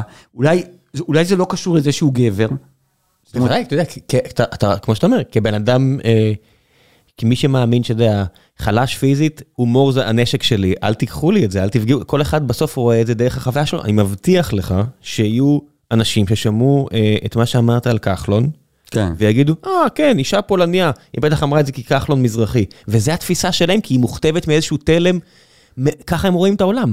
כן, אתה- נכון, לא נכון, זה לא משנה, ככה לא, הם רואים את העולם. לא, אבל, אבל שוב, קודם כל, אני חושב, אתה יודע, באיזשהו מקום, זאת אומרת, אימא שלי אישה פולניה, אני חושב שאתה יודע, זאת אומרת, היא מאוד לא עבר הרבה פולנים ורוסים, אבל אני חושב שיכול להיות שגם היה איזשהו אלמנט בכחלון, שהוא לא נראה כמוה. כן, שהוא לא מדבר כמוה. זה דור אחר, מה לעשות? לא, לא, וגם שהיא שונאת פוליטיקאים, אבל בעיקר, החיוך שלה, החיוך שלו לא בא לה טוב, כן? עכשיו אני אומר, אתה יודע, למה, אתה יודע, עכ- עכשיו, ואימא שלי אגב הייתה אשת ימין, מקימות התחייה, זה לא שהיא, אתה יודע, כן. ו, ו, ו, אבל, אבל, אני, אבל אני, אני חושב ש, שבאמת יש איזשהו מין משהו בעניין הזה, שאנחנו תמיד גם צודקים וגם לא צודקים, אבל ברגע שאנחנו באים ואנחנו אומרים, את ה-like unlike, שאנחנו עושים, צריכים לעשות איזושהי רדוקציה בינארית, ואין לנו אזורים שאנחנו יכולים לשמור בהם איזשהו סוג של עמימות, אין ספקטרום. אז זה- כן, לא, זה בעיה, גם אנחנו לא מרשים לעצמנו, אתה מבין, אה, להתבלבל. זה- יש בזה, נניח פעם, זאת אומרת, אני, האופן שאני תפסתי את זה, אה, זה היה העניין שבחיים אתה לא יכול להגיד את כל מה שאתה רוצה, כי אתה תסתבך, אתה מבין? זאת אומרת, אם אני אבוא ואני אגיד לך, אתה יודע מה, לא יודע מה, יש לך תחת נחמד יחסית למישהו בהייטק, לרוב הם כזה תחת גדול כזה, כי יושבים עליו הרבה, כן? אז אני לא אגיד לך את זה גם אם נחשוב את זה. תגיד, תגיד, אני נחמד, זה אה, עבודה קשה, אתה יודע. אז, אז אני אומר, אז אתה, כאילו בא ואתה אומר, אבל נניח שאני כותב, אני יכול לכתוב הכל, למה? כי זה לא באמת, ואנשים שפוגשים אותי, הם פוגשים אותי במקום, בטריטוריה של הלא באמת, אתה יודע, אנשים שקוראים את חטא- החטא ועונשו, הם פוגשים אותי, כותב סיפור על, על, על איש שרוצח אישה זקנה, והם נמצאים איתי במקום הפשע, וזה בסדר, כי זה לא באמת. ועכשיו אנחנו באמת מגיעים באיזשהו מקום שזה לא משנה, אתה יודע, אם זה בהומור, או בכ- בכתיבה, או ביצירה. הכל באמת. אז- הכל באמת. אז, אז אני אומר, אז יש רצון אה, להסדיר ולמשטר את, גם את העולם של הדמיון והבדיה. זאת אומרת, שבאים ואומרים, אה, אתה יודע, יש לך פנטזיה, אז אה, אולי אם תוכל להכניס שם גם בני מיעוטים ואישה בפנטזיה, כי בכל אופן... ואל תגיד ככה וככה. אתה יודע, זאת אומרת, כל בן אדם, נגיד, קח את הטלפון שלי, כן. אתה, מישהו עכשיו ייקח את הטלפון שלי, יעבור על הוואטסאפ שלי עם החברים שלי, הקריירה שלי תיגמר באותה שנייה. לא, ברור. אין פה, אין פה בכלל שאלה, וזה כנראה נכון לכל האנשים בעולם, 100 אחוז, זה, זה כמו שהמשפט שאני אוהב להגיד, זה 100 אחוז מההורים היו מאבדים 100 אחוז מהילדים, אם היה עבודה סוציאלית כמו של היום, בעבר. זאת אומרת, ככה זה, ההתנהגות של הורים לילדים לפני 100 שנה, תביא אותה היום, כולם לוקחים להם את הילדים. לגמרי. 100 אחוז, אף אחד, כולם. קח עכשיו את ההודעות הפרטיות של 100 אחוז מהאנשים, אני, אני לא, איתך. 100 אחוז, כולם יאבדו את מקומם בחברה. כי זה המציאות, הגענו, זה לא איזה דיסוטופיה, זה לא איזה עתיד רחוק, זה עכשיו. מי שיאבד את הטלפון שלו... הלך עליו. כן, נגמר.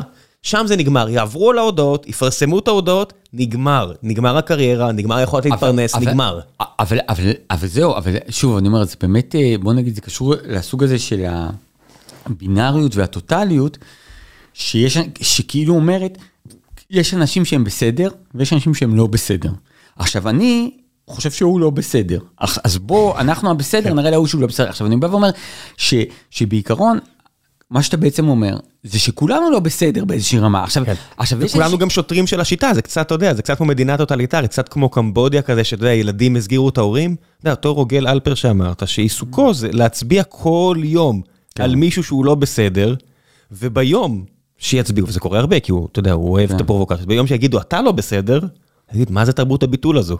תחשוב, זה בן אדם שכל עיסוקו, כל עיסוקו, כל יום, מדי יום ביומו, הוא מצביע על מישהו ומסביר לך ב-400 מילה למה הוא לא בסדר, אבל, אבל אני רוצה להגיד לך משהו, שדווקא אנשים, אני אומר, כמו רוגל אלפר או חיים לוינסון, האנשים האלה שאתה יודע, שהם כאילו מין טרולים כאלה, ש... הם ש... אוהבים את הפרובוקציה, כן? אז לא, אז אני אומר, אז אם אתה תגיד להם שהם לא בסדר, זה, זה, חלק, זה חלק משיח שמחפשים אותו, אבל, אבל מה שאני רוצה להגיד, אני, כן. אני, אני מרגיש כל, כל הזמן שאני מנסה להגיד איזה משהו, זה לא יוצא אני מה מצטער, שאני. אני- זה אני- לא, לא, לא, אז, כן. אז, אז, אז, אז מה, ש, מה, שאני, מה שאני רוצה להגיד זה שיש איזשהו משהו בשיח שהוא הוא, הוא שיח שהוא הרבה יותר של אמוציות. וש, וש, שיח של אמוציות הוא תמיד בינארי, אני אוהב אותך, אני שונא אותך על זה, והוא, והוא פחות אה, באמת איזשהו שיח שבו אתה איכשהו נשען על עובדות, עובדות אה, אובייקטיביות, ואתה מנסה כאילו, אתה יודע, איכשהו לשוחח סביב עובדות. עכשיו אני אגיד לך משהו סתם, דיברנו על עיתון הארץ. אז אני נורא אוהב לקרוא, יש מדור של אה, ניר גונטז', גונטז', שהוא מתקשר, הוא היה פה בגיקונומי לפני, לא אני, עם דורון, שותף לי, לפני עשרה פרקים. אז אני, אני, אני מאוד, מאוד אוהב לקרוא, לקרוא אותו. עכשיו, עכשיו, אני חושב שבאמת יש בו משהו מאוד חכם, אינטליגנטי ואותנטי, אבל שמבטא לטוב ולרע את המקום שבו אנחנו נמצאים. עכשיו, הוא ראיין את אה, יולי תמיר לפני איזה שבוע. עכשיו, לפני שבוע, כן. נכון, עכשיו הוא ראיין את יולי תמיר, עכשיו הוא, ה- המקום הזה, ה- ה- הפרובוקטיבי שממנו הוא בא, זה שהיא דירקטורית ב... שלום עכשיו לשעבר, ועכשיו בעסקאות נשק, מקבלת כסף על עסקאות נשק. אז, זהו, אז, אז, אז, אז, אז, אז קודם כל, שוב, אתה יודע, זאת אומרת, האופן שאתה אמרת את זה, זה היה אופן מאוד מאוד רגשי ולא עובדתי, אבל לא, אני אומר, היא, היא, היא הייתה מנכ"לית, היא לא דירקטורית, היא הייתה מנכ"לית של שלום עכשיו, והיא דירקטורית בחברה, שהחברה הזאת מייצרת נשק. היא לא עושה עסקאות נשק, היא דירקטורית בחברה, עכשיו לא משנה, אני... אני היא לא בעד- מקבלת כסף על מחברה שמייצרת יפה, נשק, יפה, אין פה מה. יפה, בסדר, אז לא, עכשיו, אז, אז, אני, אז אני אומר, בשיחה, הוא בא ואומר לה, איך את שהיית מנכ"לית. אז היא אומרת לו, זה מורכב, זה זה זה, והוא בא ואומר, את מקבלת איזה כסף, כמה כסף את מקבלת? אז היא אמרה לו, לא רוצה להגיד לך, אז הוא אמר, זה חברה ציבורית. את צריכה להגיד לי, אז היא אמרה, אני לא צריכה להגיד לך כלום. אז הוא אמר, זה חברה ציבורית, אז היא אמרה לו, אז תלך לברר. אז הוא אמר לה, לא, אני לא אברר, את תגידי לי. אז היא אמרה לו, לא, אני לא אגיד לך. ומהדבר הזה יצאה הכותרת. עכשיו, אני בא ואומר, אני הייתי, כעיתונאי, הייתי מניר גונטש בשנות, בתחילת שנות ה-90.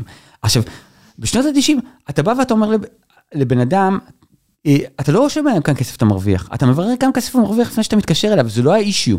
זאת אומרת, הרעיון הוא זה לבוא ולהגיד, 20 אלף שקל ל-20 דקות, זה נראה לך הגיוני? עכשיו, ברעיון עם, עם, עם ניר גונטש, אתה, א- אין לי את הפרט הזה, שזה מסתיים, אני לא יודע כמה לא, לא, משלמים לא, לה. זה מופיע, זה מופיע, זה זה משהו שעניין אותי, כן. זה מופיע שם, 110 אלף שקל בשנה, 2,000 שקל לישיבת דירקטוריון, 4,000 שקל לישיבת דירקטוריון. זה לא אתה מבין, זה- זה- זה- זה מספר, אני אני מדקלם אותו, כי כן. זה ב- הייתי, חוויתי את אותו- אותו תחושה כמוך, וזה, אבל- ב- אז יופי, אבל- אולי בפרינט זה הופיע בסוגריים אולי כזה. בפרינט זה הופיע, אולי כן. במ- מקום אחר, או בדיגיטלי. במקום אחר כן. זה לא הופיע, אבל מה שאני רואה, אני רואה עיתונאי אינטליגנטי, מחונן ומוכשר, מתווכח עם אישה אם הוא יעשה גוגל או לא יעשה גוגל במשך 80% מהכתבה. עכשיו, לא, עכשיו, עכשיו אני בא ואני אומר, למה? כי בעצם מה שהקוראים קונים זה רגש.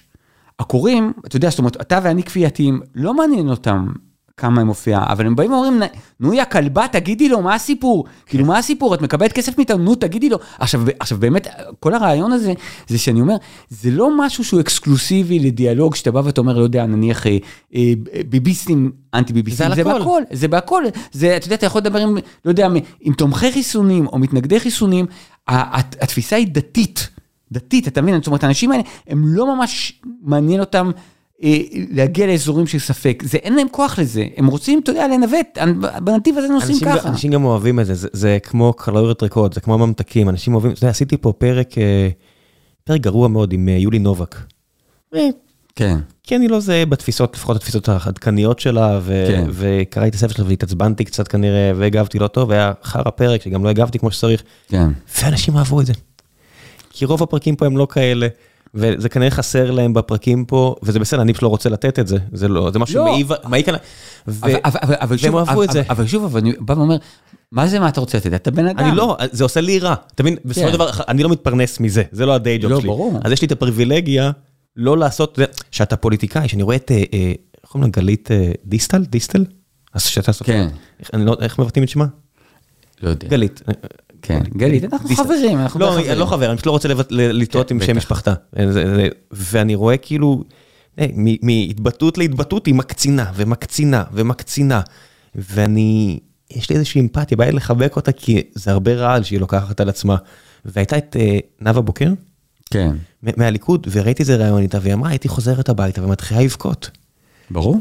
כי זה רעל, זה, זה, זה אתה נושא על עצמך, זה, זה להיכנס ל, לריבים האלה בטוויטר ובכנסת, וזה הרבה רעל שאתה לוקח על עצמך, והיא אומרת, זה העבודה שלי, מה אתם רוצים? אני צריכה לי, ואתה יודע, היא, היא סופר. לא, היא אומרת, "זה- אתם משלמים לי, אומרים לה, את לא עושה את העבודה שלך, היא אומרת, לא, זה העבודה שלי, אני צריכה לריב איתכם, אני צריכה זה כדי להיבחר בפריימריז, נבחרת ציבור, תכבדו אותי, זה העבודה שלי, ואני אומר, וואו, זה, זה לא נתפס, כאילו, אתה אומר, אבל את מחוקקת בכנסת ישראל, זה, זה לא העבודה שלך, אבל הם כן. העבודה שלהם זה להיבחר, ומבחינתה זה העול שהיא נושאת על עצמה, אבל- את הרעל הזה. אבל שוב, אתה יודע, אני אומר, אם... אה, לא רע על הדעות שלה, רע על, אני אומר, שתהיה לה הדעות שלה, גם אם שונות משלי, אבל הריב הזה, להיכנס לריב ומדון כל הזמן עם אנשים כבחירת חיים, יש איזה מחיר. המחיר הוא כבד. קודם כל יש איזה מחיר, אבל, אה, דבר שני, אתה יודע, זאת אומרת, אה, אני, אני חושב שהקיום, לא יודע מה, של דב חנין בכנסת היה שונה מהדימ- מה- מה- מה- מהקיום דב לא שלה. חיפש ריבים. לא, אז אתה עובד בהייטק, אתה עובד לא, בהייטק. עזוב, דוב, דוב היה פה, פגשתי דוב כמה פעמים והוא היה פה, ואתה יודע, פגשתי את אה, משה פייגלין, אתה יודע מי הוא אמר כן. לי שהבן אדם שהוא הכי אהב בכנסת, ושאלתי אותו את זה on the record, דוב חנין. לא, ברור. כי הם לא, כי דוב לא חיפש לריב. נכון. דוב גם חיפש אם... לעשות. עזוב, לא, לא, גם ב, ב, בדיונים במזנון.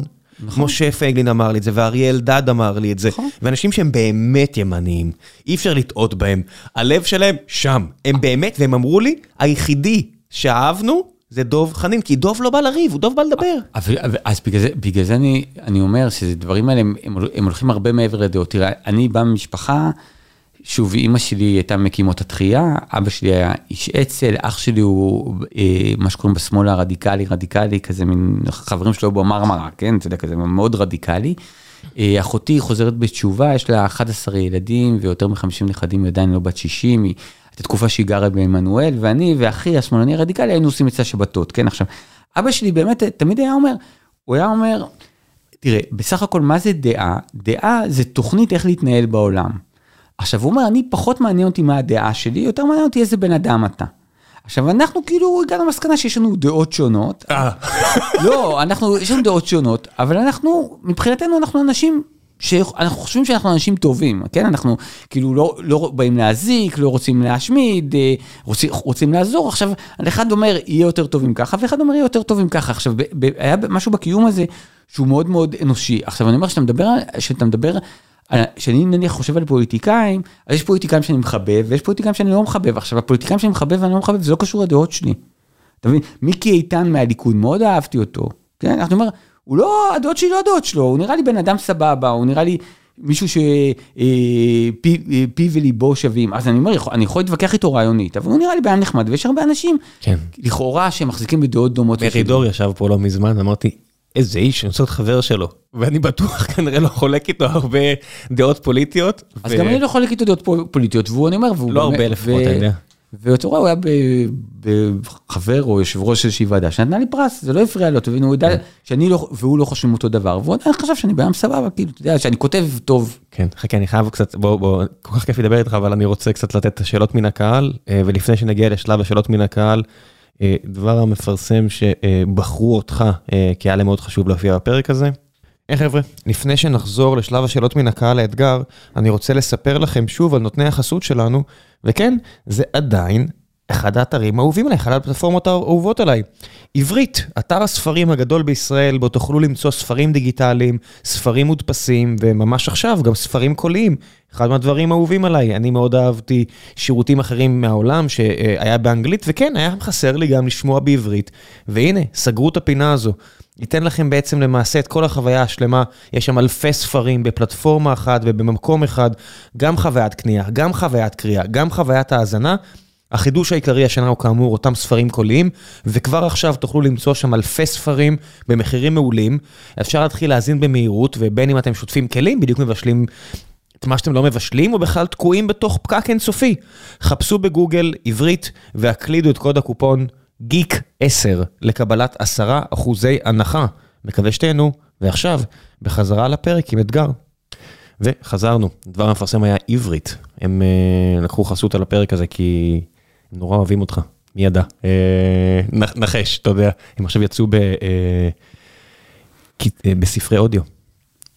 אמרו לי שאתה לא, אמרו לי שאתה לא, לא, לא, אני, שרק מישהו מדברר אותך ולא אתה, לא, לא, שזה לא מופיע שם והם ניסו לשכנע אותך או משהו כזה, כן, כן, כן, היא רקדה סביב הסיפור הזה, היא קצת, כן. אני עושה דברים כזה תמיד בדרך שלי ובאופן שלי. יש לך קול יפה, למה?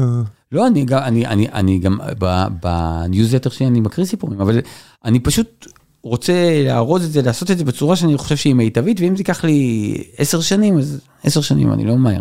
והכי גרוע, אתה יודע, תשאיר הוראות במגירה. אני אומר, בסופו של דבר, אתה יודע, קפקא עדיין איתנו, גם אם הוא החליט שלא. לגמרי. אתה חושב שהוא היה כועס על זה? יש לי הרגשה שהוא לא היה מספיק סגור על עצמו. זאת אומרת, באיזשהו אופן, אני אומר... זה אחד הסיפורים הגדולים בעיניי של המאה ה-20. זה באמת, זה סיפור עצום. לא, וזה במיוחד שאתה יודע שזה גם, מקס ברוד כאילו גר גם בשכונה, אתה יודע, זה... אני, אני גיליתי שבאחד השכונות בתל אביב, אני חושב, במשתלה, יש רחוב פרנס קפקא שפוגש את רחוב מקס ברוד, ואמרתי, זה כל כך יפה.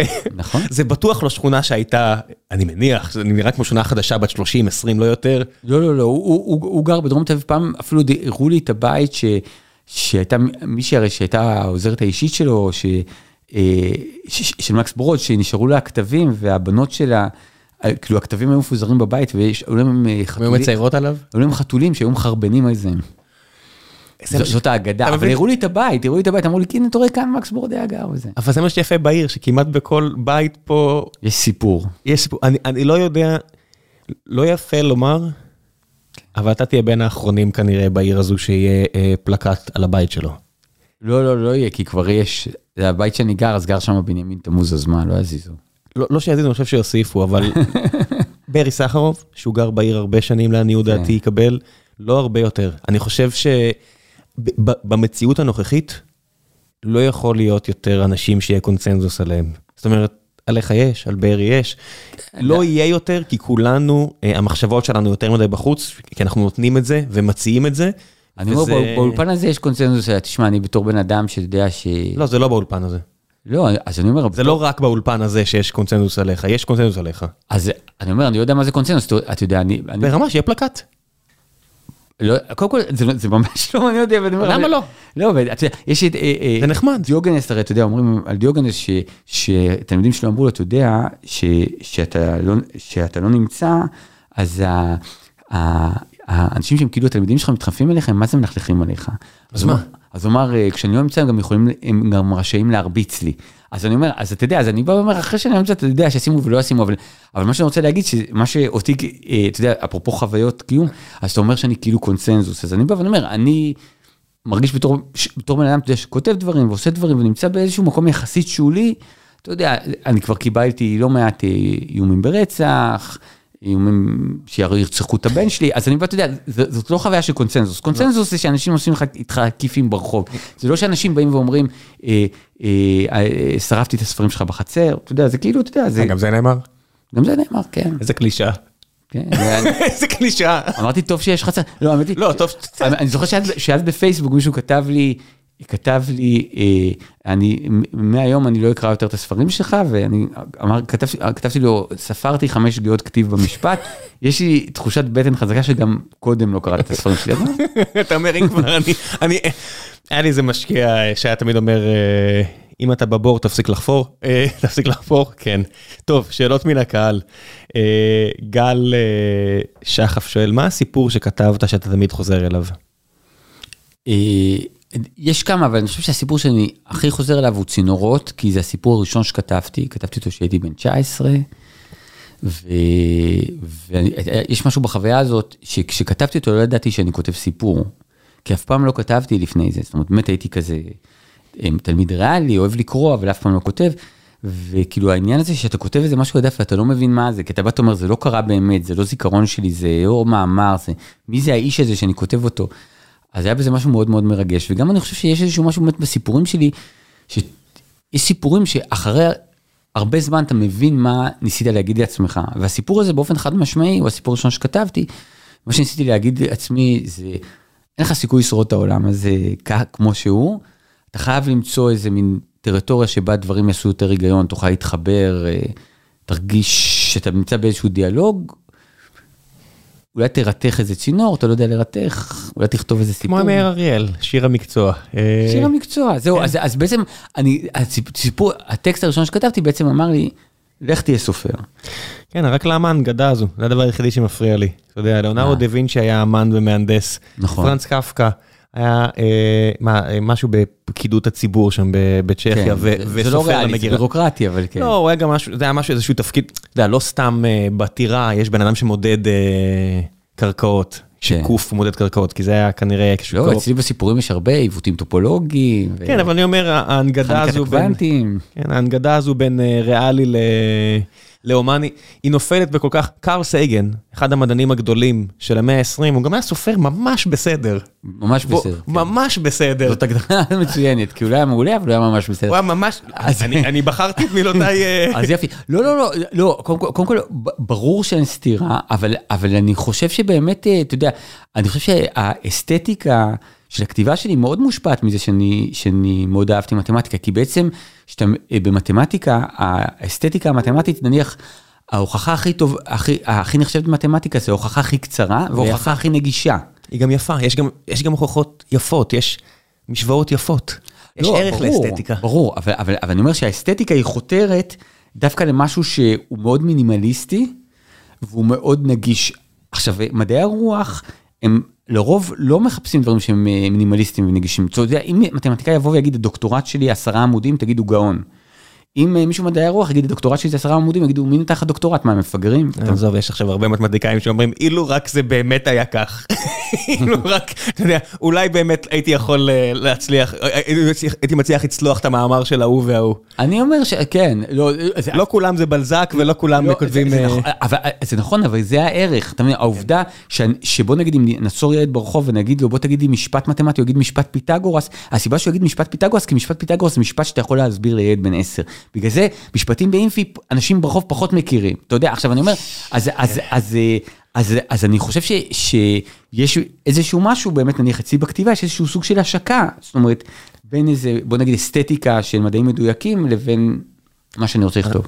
אני, אני בדעה שזה רק ההנגשה, גם ספרות צריך ואפשר להנגיש לציבור הרחב וגם מתמטיקה. זה פשוט כי יותר מדי ויתרנו על הציבור הרחב. ו... כן, אבל אני אגיד לך, אני, אני, אני... עכשיו, עכשיו עם כל המדיומים החדשים שיש, יש ביוטיוב ערוצים ש... שבאמת כתל... כ... כמישהו שהיה סטודנט להנדסת חשמל, את מרת פוריה הכרתי מהמתמטיקה, ואז כשאני רואה אותה מונגשת בצורה הזאת, רבע שעה בסך הכל אני אומר, איזה יופי. לא ידעתי מעולם שזה כל כך יפה.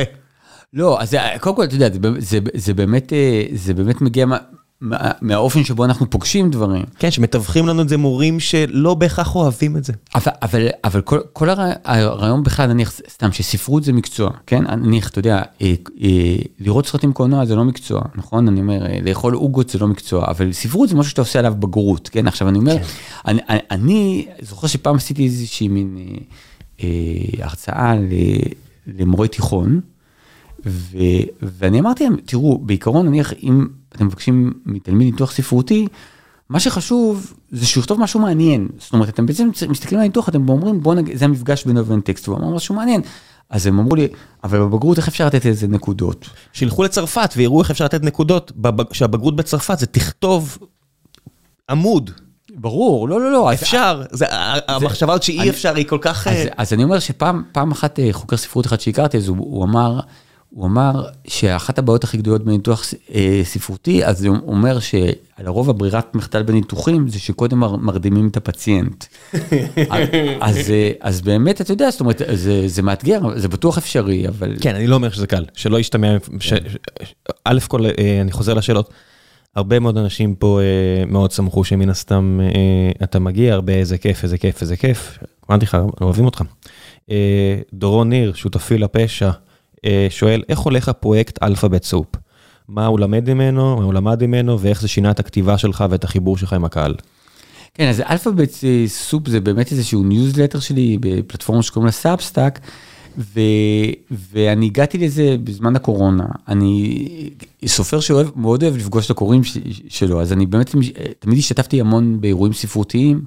חיים בארץ ובעולם ופתאום היה איזה מין מצב כזה שלא יכולתי לעשות את זה והייתה איזושהי תחושה שהסיפור שאני כותב אז אתה יודע אני כאילו לא יודע מה זר...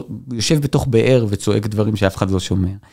והרעיון הזה של לעשות ניוזלטר אה, הוא, הוא הלהיב אותי כי גם אתה באמת יכול אה, אה, לפתח יחס יחס ממש אינטימי עם קוראים וגם אתה יכול לעשות איתם דברים ביחד אני נניח בניוזלטר אז אה, אה, אני מבקש מהקוראים לתת לי רעיונות ואני כותב לפי זה סיפורים. ואנשים שהם קוראים של הניוזלטר אה, מציעים לי שהם יעירו סיפ- סיפורים שלי ואני שולח להם את הסיפורים ומעירים ואנחנו כיף. עושים דברים ביחד. אנחנו עושים המון דברים, אתה יודע, עשיתי נניח, אה, אה, בהתחלה שעשיתי את זה, אז יש כזה דבר שיש לך איזה מין honorary, משהו, subscription, משהו שאתם משלמים יותר כסף. ואני הרגשתי נורא רע שאנשים משלמים את זה ולא מקבלים כלום. אז נניח עשיתי לי בניוזלטר, אם אתה עושה כזה מנוי, אז אני קורא אה, על שמך אה, דמות פתטית ונלעגת אה, בסיפור שהתפרסם. עכשיו, זה חייב להיות דמות פתטית ונלעגת שאני לא ארגיש שאני מתחנף, אבל בכל אופן, כאילו, אתה יודע, נכנסת אבל קיבלת, לנצח. כן. אז כבר נניח יש לי אה, אה, אה, מישהי שהיא הפכה להיות אה, זקנה דמנטית שמחרבנת על עצמה, אה, מישהו שהוא הפך להיות אה, כלב שהלך לאיבוד ונדרס, אתה יודע, ולקחתי את השמות שלהם. אז יש בזה משהו נורא נחמד, ב, זה מביא את זה למקום שהוא, שהוא יותר משחק, משחקי ואינטימי ונעים, והוא גם מאפשר, אתה יודע, אני מפרסם שם שירים שכתבתי. עכשיו, אני תמיד כתבתי שירים, אבל לא פרסמתי אותם, כי לא חשבתי שהם מספיק טובים כדי להוציא ספר שירה, אבל אתה יודע, לשלוח לך מייל, בוא, כתבתי שיר, בוא תקרא, זה נראה לי בסדר. הסיפור על הכלב הפורסם? אה, איזה סיפור על גבר? אמרת, מישהו נהיה, מישהו קיבל את השם של כלב שנדרס, אה, כלב עזוב שנדרס, דמות כן, פתטית. כן, כן, כן. כן, הם כולם, הם כולם פורסמו. אני... יצא לך לכתוב, לא- אני לא זוכר, יש לך סיפורים מבעד לעיניו של כלב? אה, שהכלב הוא הדמות המדברת, סטייל טימבקטו של פול אוסטר או משהו לא, כזה? לדעתי לא. זאת אומרת, אני... איך זה קרה? הסנאי, אתה יודע, הסנאי שסיפרת עליו, הוא מספרים עליו. הכלב הזה. מספרים עליו. מספרים עליו. למה אבל- אף פעם לא חצית אבל את אני הקו? חייב להגיד לך משהו על הסנאי, ו- ו- ונניח על ניוזלטרים, שזה נורא מעניין. שנניח כתב את הסיפור הזה על הסנאי, שזה באמת, אה, יש, לא ב- אה, אה, אה, זה כאילו הגלגול של הסבא, והוא לא נותן לסבתא לצאת עם גבר אחר, וכל מיני דברים כאלה, ופרסמתי את זה. וכתב לי מישהו בניוזלטר, הוא כתב לי ש, אה, שהוא, אה, שאני חושב שזה היה אבא שלו נפטר, והוא ישב עם אשתו בחצר, ולאבא שלו היה איזה ידיד כזה מאוד מאוד קרוב, ש, שהם שניהם לא סבלו. והם התחילו ללכלך על הידיד הזה, ואומרים לו, הוא מסריח, לא מתקח וזה. ובזמן שהם מדברים, אז, אה, אז, אז הגיע סנאי, קפץ על השולחן, עמד מול הבחורה, ש... שכאילו אמרה את הדברים הרעים, עשה לה כזה מין תנועה, ואז ניסה לנשוך אותה והם ברחו הביתה, ונבהלו כי סנאים לא תוקפים. ואז אה, הוא אמר לה, אני חושב שזה אבא שלי, קראתי סיפור היום, אני חושב שזה אבא שלי, אולי תצאי, כי הסנאי עמד בחוץ כזה, מחוץ לזכוכית, ותגידי לה, אני מצטערת, אני לא יודע, ג'ורג' הוא, בסדר, אני סתם. והיא פתחה, אמרה, מצטערת, ג'ורג' זה בסדר סתם, ואז הסנאי הסתכל עליה והלך. מה קורה שם בניו ג'רזי? איפה הסיפור הזה? כן, זה, אני חושב שזה היה בוורמונט או משהו כזה. כן, כי זה לא בישראל. אבל, אבל, אבל אני אומר, אבל, אבל היה משהו מאוד מעניין בסיפור הזה, שמישהו כותב לי לכתוב סיפור, ואני הולך ואני פוגש סנאי, ואז אני כותב סנאי, ואז מישהו אומר, אתה יודע, קראת סיפור שלך, ואז בא אליי סנאי, אתה יודע, זאת אומרת, או שיש רשת של סנאים, כאילו, שקוראים Substack, או ש... לא יודע, שבאמת... שמע, זה פיצוח גדול ה Substack הזה, לך תדע איפה זה הגיע ביער שם. ביערות של מזרח צפון ארצות הברית. אני, אני גם עושה שם דבר כזה, יש לי דבר שאני, כזה מין אמת או חובה, טרוס אורדר, שאני אומר לאנשים, אה, אה, תשאלו אותי שאלות שאתם רוצים, וגם תיתנו לי לעשות משהו שאתם רוצים שאני אעשה. ואני לא מבטיח שאני אעשה, אבל אם זה נראה לי בסדר, אני עושה כזה וידאו, אני עונה, עונה על כמה שאלות ואני אעשה מה שתבקשו. איזה פיצוח יפה של הפלטפורמה. זה נורא, זה נורא נחמד, אז פתאום באה מישהי ואומר, ואומרת, אה, אה, אני רוצה כאילו בדר, בחובה, אה, אני רוצה שתכתוב לי שיר אהבה. אתה יודע, אז אתה כאילו בא, וזה הכי ספונטני, ולא יודע מה, ושירה אשתי מציינת אותי בפלאפון, וזה כאילו יוצא איזה משיר אהבה שאני בא ואני אומר, אה, גבריאלה, אה, כל כך קשה, כל כך קשה לבטא את האהבה שלי אלייך במילים, כשאני לא מכיר אותך, ואשתי מצלמת את זה. אתה יודע, אז כאילו פתאום נהיה איזה... ואתה אומר את זה באנגלית, אני מניח. כן. כן, אוקיי. אז אני אומר, אז יש בזה משהו שהוא כזה מין... הכי שטותי, הכי מפגר, הכי, אתה יודע, לא יודע מה, פלוצים באוהל שאתה במילואים, כן? אבל אני לא עושה מילואים. אתה יודע, ואני גם טבעוני, אני כמעט לא מפליץ, אתה יודע, זה... אה, נו באמת, לעשות פוקים בזה אתה תמיד יכול לעשות, וטבעוני לא מציל אותך מפוקים. נכון, האמת היא נכון, אני יכול... זה מספיק, קטניות, כן, זה, פה אני כבר calling bullshit. פייק ניוז. פייק ניוז, פה לגמרי. זה פייק. זה אני לא מוכן לקבל פה. אני מפליץ אבל לא באוהל. אתה מבין, החוויה הזאת של פוקים, כן. לא סתם הרבה מהאמרות הכי טובות, אתה יודע, חושב שהפוקים שלו לא מסריחים, כולנו, אתה יודע, העניין הזה של... להפליץ זה עדיין לא לחרבן, זה משפט מאוד עמוק. בבקשה. אתה מבין, יש הרבה כאלה, זה שוב, זה last act of defiance, זה בהרבה סיטואציות, last act of defiance. אמ, כן, יש לי איזה סיפור שאני לא אחלוק על פוקים, אבל בסדר. אה, אדם פרקה שואל, מה דעתך, נעשה עוד כמה כאלה ונסיים, מה דעתך על ספרי שמע, האם זו קריאה? אה, האם זה העתיד של המילה הכתובה? כמי ש... מאוד אוהב את אודיבול מההתחלה, אני מוצא את עצמי, הפועל עצמו מאוד מבלבל אותי, אני אומר, כן, קראתי את הספר שלו או שלה, ואני אומר, רגע, אבל האזנתי, לא עולה, קראתי? כן, האזנתי זה תמיד נשמע לי בתור קשיש כזה, לאם ולילד כזה, תסכית, חתול בשק. כן, אבל, אבל בסופו של דבר לא קראתי, שמעתי. נכון. ויש ספרים שאני עושה חצי חצי, שאתה כן. יודע, יש לי אותו באודיבול ויש לי אותו בקינדל, ואני מוצא שאני ממשיך מאותו נקודה וחוזר, ואני אומר, זו חוויה מאוד מוזרה עבורי. אז אני חייב לומר ש... ש... אני יותר רואה את עצמי מספר סיפורים מסופר. זאת אומרת, ברמה הזאת שמה שמעניין אותי זה להעביר סיפור, לא אכפת לי סרט, טלוויזיה, טקסט, ו- ו- והשורש של לספר סיפור, זה באמת, אה, זה, הוא באמת אה, אוראלי. אנשים מספרים סיפור, אתה יודע, זאת אומרת, אתה, אתה מאחר לעבודה, אתה מספר סיפור, זה, זה מה שאנחנו עושים, אז אני, אני מאוד אוהב הקראות. אה, אבל, שוב, באמת בעניין הזה, אני, אני כזה מין סופר פולני ופדנט, שאני...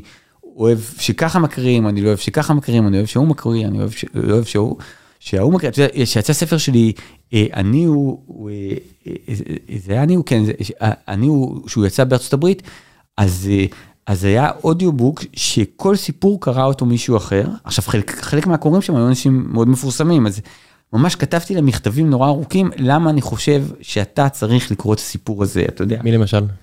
וויליאם דפו. איזה כיף. כן, אה, מייקל שייבון. אה, בחרת אותם בגלל מי שהם או בגלל הקול שלהם? לא. אני לא יודע איך מייקל שייבון נשמע, אני רק קראתי מייקל שייבון. אז, אה, אז כן, אני, כל מי שבחרתי אני הכרתי את הקול שלו, זה לא אנשים... הבנתי. אבל, אבל, אבל גם ניסיתי להתאים להם סיפור, אתה יודע, זאת אומרת, נניח, נניח, יש לי סיפור כזה שקוראים לזה תבחר צבע, שהוא סיפור שהוא איכשהו עוסק בגזענות. ו, ואלוהים מופיע בסיפור הזה, וכאילו המספר יש בו איזשהו משהו שהוא כאילו קצת אלוהים.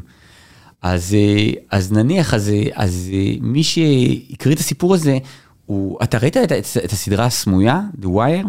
נו באמת. אז, אז אתה מכיר שיש שם את, ה, את המפקח משטרה הזה שפותח את אמסטרדם, את המקום הזה ש... בוודאי, זה, אתה יודע, אתה יודע, יש הרבה עבודה אקדמית סביב אמסטרדם. אז, אז... העסיק אותי מאוד במשך שנים הרעיון הזה. אז, אז השחקן הזה, שהוא שחקן אפרו-אמריקאי ושהוא קול מאוד מאוד עמוק, אז כתבתי מכתב, ובמכתב כתבתי לו, תשמע, כאילו, בסיפור הזה, זה סיפור הגזענות וזה, אלוהים צריך להיות שחור. עכשיו, אלוהים, כאילו, זה או אתה או מורגן פרימן, והאמת היא, אני לא קונה את זה שמורגן פרימן אלוהים, אז נו, בחייאת תקריא את זה. אז הוא כתב לי, אה, סבבה, אתה יודע, ועכשיו, עכשיו, אני עבדתי על לעשות את האודיובוק הזה בערך, אה, לא יודע מה, שנה. ואתה יודע, לא יודע, אולי שמעו אותו, אני לא יודע כמה אנשים, אולי אלף אנשים, אני לא יודע כמה אנשים שמעו אותו. אם, אתה יודע, בגלל זה שומעים אותו רק אלף אנשים, כי אתה לא אומר את השם, אתה לא נותן פרטים, אתה בפודקאסט, תן אז את אז קוראים הפרטים. לזה suddenly knock on the door, אז הגרסה האנגלית, אז באמת יש שם הרבה אנשים, אתה יודע, זאת אומרת, אה, שחקנים מאוד מאוד טובים, וסופרים, איזה כיף. כן. אם, אם תשלח לי את כל... הפרק הזה עולה רק אה, עוד אה, שבוע וחצי, משהו כזה, שיקולי PR כאלה ואחרים, אז כל דבר שתשלח לי אני אשמח לשים, זה, זה אחלה. פלטפורמה. בטח. אנחנו חיים בעידן שאתה, הכל פה מבולגן, אתה יודע, אתה מדבר פה על Substack, שאני מניח ש-90% מהאנשים פה לא מכירים, אז Substack, שירות אה, למנויים בתשלום, שירות מדהים שאחד מה creat... חלק מה creator economy שסטרים אלמנטס גם חלק ממנו, עוזרים ליוצרים להתפרנס ולהגיע לקוראים ולשומעים ולאוהדים שלהם, וזה פשוט יופי של דבר. אז אני חי- חי- חי- לכו לעשות מנוי לאדגר. אז לא, אז אני חי- חי- חייב לומר שאצלי איך שזה בנוי, שאם אתה אתה לא צריך לשלם בשביל לקבל את רוב ה content, אתה לא צריך לא, לא, לכו לשלם אז לאתגר. זהו, לא, ות- ושלחתי עכשיו, אה, כי יש לי את האחוז הכי גדול של, אה, של מנויי חינם, זאת אומרת, כאילו, מסאבסטאק אמרו לי, תשמע, כאילו, יש. אתה הורג אותנו, יש לך אתגר, אתה הורג מנויים וזה." אותנו. אז אני כאילו, אז כשכתבתי מייל, שאני כותב לאנשים, אתה יודע, בתחילת דרכם, אמרו, אם אתם רוצים תעשו מנוי, אז כתבתי, אה, קראתי לזה, an offer you can refuse. זה, זה משהו ש... שפה החמש שנים האחרונות של חלק מהעולם הזה, והיינו גם, צריך להגיד את האמת, גם בין חלק מהראשונים כמוהם, אמ, אני יותר ויותר אוהב אה, לשלם ליוצרים, אה, גם כאלה כמוך שלא מבינים שהם צריכים פשוט לבקש את זה ולדרוש את זה, ועושים את זה באיזושהי, אה, לא יודע מה. לא, אבל, אבל אני אני רוצה להגיד לך משהו, באמת, אה, לגבי הדבר הזה, לגבי, אני, קודם כל, אני, אני מאוד, אתה יודע, אני מאוד רוצה שיהיו מנויים בתשלום, כי אתה יודע, כי... כי זה הפרנסה שלך, מה הבעיה? לא, זה אפילו לא פרנסה, זאת אומרת, זה אפילו כרגע לא מכסה את זה ההוצאות זה שלי. חלק מהפרנסה שלך. אה, כן, אבל, אבל מה שאני רוצה להגיד, שיש איזשהו מין משהו, ב, בזה שאני כותב סיפור, ואתה קורא סיפור, זה, זה, זה, אני, החוויה שלי זה באמת, זאת אומרת, אה, יש נדיבות בזה שנתתי לך סיפור, ויש נדיבות בזה שאתה מוכן לקרוא אותו, כי לרוב שאנחנו יושבים בני אדם, לא מעניין אותנו מה אנשים אחרים רוצים להגיד, אנחנו לא מוכנים להקשיב להם, אנחנו לא רוצים להקשיב להם. אז אני באמת, ש- שאני בא, אני כאילו לא יכול, אני לא מרגיש שאני בא עם בן אדם, נניח אפילו אם יש לי סיפור או ספר, ואני בא ואני אומר לו, אתה רואה, אני עבדתי על זה שנים רבות, אנא שלם לי את הכסף שמגיע לי. אלא אני בא ואני אומר, אני מת שמישהו יקרא את זה כאילו באימא שלך, אז עכשיו אני בא ואומר, אתה יודע, זאת אומרת, אם מישהו משלם אז זה גם טוב, אבל... כי תשומת לב זה גם קרנסי. אה, אה, זה לא, לא, לא, אה, זה אפילו- לא קרנסי שאפשר לקחת לא, למכולת. אפילו- ישירות. נכון, אבל זה אפילו לא תשומת לב. זאת אומרת, זה התחושה הזאת ש, ש, ש, שאתה שייך לאיזשהו משהו אנושי שהוא רחב ממך, ש, שאתה יודע ש, שמה שאתה מרגיש, תראה, אני כשנתחלתי לכתוב, כשכתבתי את הסיפור הראשון שלי, בתקופה ההיא גמגמתי. זאת אומרת, לא גמגמתי, לא יכלו, היה קשה מאוד להבין מה אני אומר. עכשיו, כשכתבתי את הסיפור הראשון שלי, ואנשים התחילו לקרוא אותו, אמרו לי, וואלה, אנחנו יודעים בדיוק על מה אתה מדבר. וממש תוך איזה שלושה חודשים הפסקתי לגמגם. עכשיו, בעיקרון אני חושב שכל פעם שהייתי אומר משפט, הייתי נתקע, כי הייתי והייתי אומר, אני עכשיו רוצה להגיד משהו, אבל יואו, אבל יחשבו שאני דפוק, עכשיו פתאום אני כותב סיפור, ובסיפור זה מקום שמותר לך קצת להיות דפוק, ואז הקורא בא ואומר, וואלה, גם אני דפוק ככה, שלא מסתכלים. אז אתה יודע, זה באמת יש בזה איזשהו מין משהו שאני לא, אני לא מרגיש שזאת סחורה, אני לא עושה את זה בשבילך, אני עושה את זה בשבילי ואני אשמח אם תקרא, אבל גם הייתי שמח שהם שכר דירה, זה כבר סיפור אחר. כן. כן, אה, אז אה, לפני שנעשה עוד איזה באמת שתי שאלות אחרונות, אני רוצה להגיד, באמת שיש פה הרבה מאוד הערות, גם בטוויטר, גם בפייסבוק, הערות כמו למשל שאני משתמש טום טום, שאומר, אין לי שאלה, אבל הספר שלו, הקייטנה של אה, קל- קלנר או קלנר? קנלר, קנלר? ככה קוראים לו. אה, אוקיי, אוקיי, אוקיי. לא, אז... זה איש, יש כזה איש. אוקיי, אז הקייטנה של קנלר אה, הוציא אותי מאחת התקופות השחורות שהיו לי בחיים, אז רציתי להגיד לו תודה. או, תודה, לא, זה באמת, אה, אז רציתי את ההערה הזאת לפחות להגיד. זה חשוב וזה מאוד מרגש, ואני חייב לומר, אני, המ- אני, המון פעמים אני כותב, או התחלתי לכתוב ממקום מאוד מאוד, אה, זאת אומרת, מקום של כאב ומצוקה ובדידות באיזשהו אופן, ושמישהו בא ואומר, בואנה, כאילו, אתה יודע, קראתי אותך והרגשתי טיפה פחות לבד, או הרגשתי טיפה פחות אה, דפוק, אז אה, זה, מבחינתי זה, זה, זה דבר שהכי משמח אותי. יש פה הרבה כאלה, יניב אה, אה, מנוס כותב, שום שאלה, רק רציתי להגיד לך שמדוזות זה אחד הסרטים הכי טובים ומרגשים שראיתי.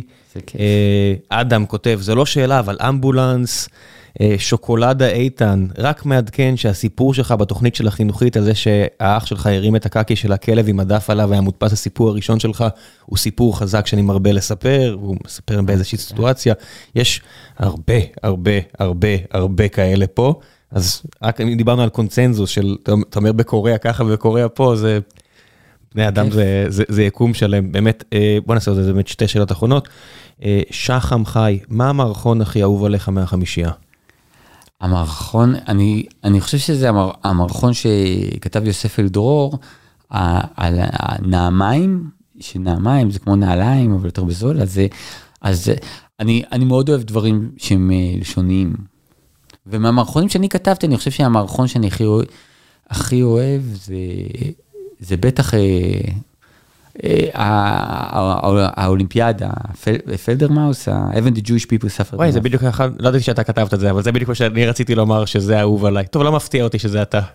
כן, זה, מערכון כזה, זה, זה מערכון שהוריי ניצולי השואה ביקשו ממני לכתוב. אני משתמש בזה לא מעט, אז הנה אני יכול להגיד לך. אני משתמש בו בתור מים uh, בדיבור, אתה יודע. Even the Jewish people suffered enough, או smaller the humiliation, זה, זה, זה, זה על, uh, על זמני. זה, זה באמת יופי של דבר. Smaller the השפלה. To smaller the השפלה, כן. בוא נעשה באמת שאלה אחרונה, יש פה המון, אני מצטער חברים שלא הצלחתי להגיע להכל. נדב שואל, האם יש סיכוי לרומן באורך מלא בעתיד? אם לא, למה? והאם אתה בטוח ב-100% בתשובה שלך?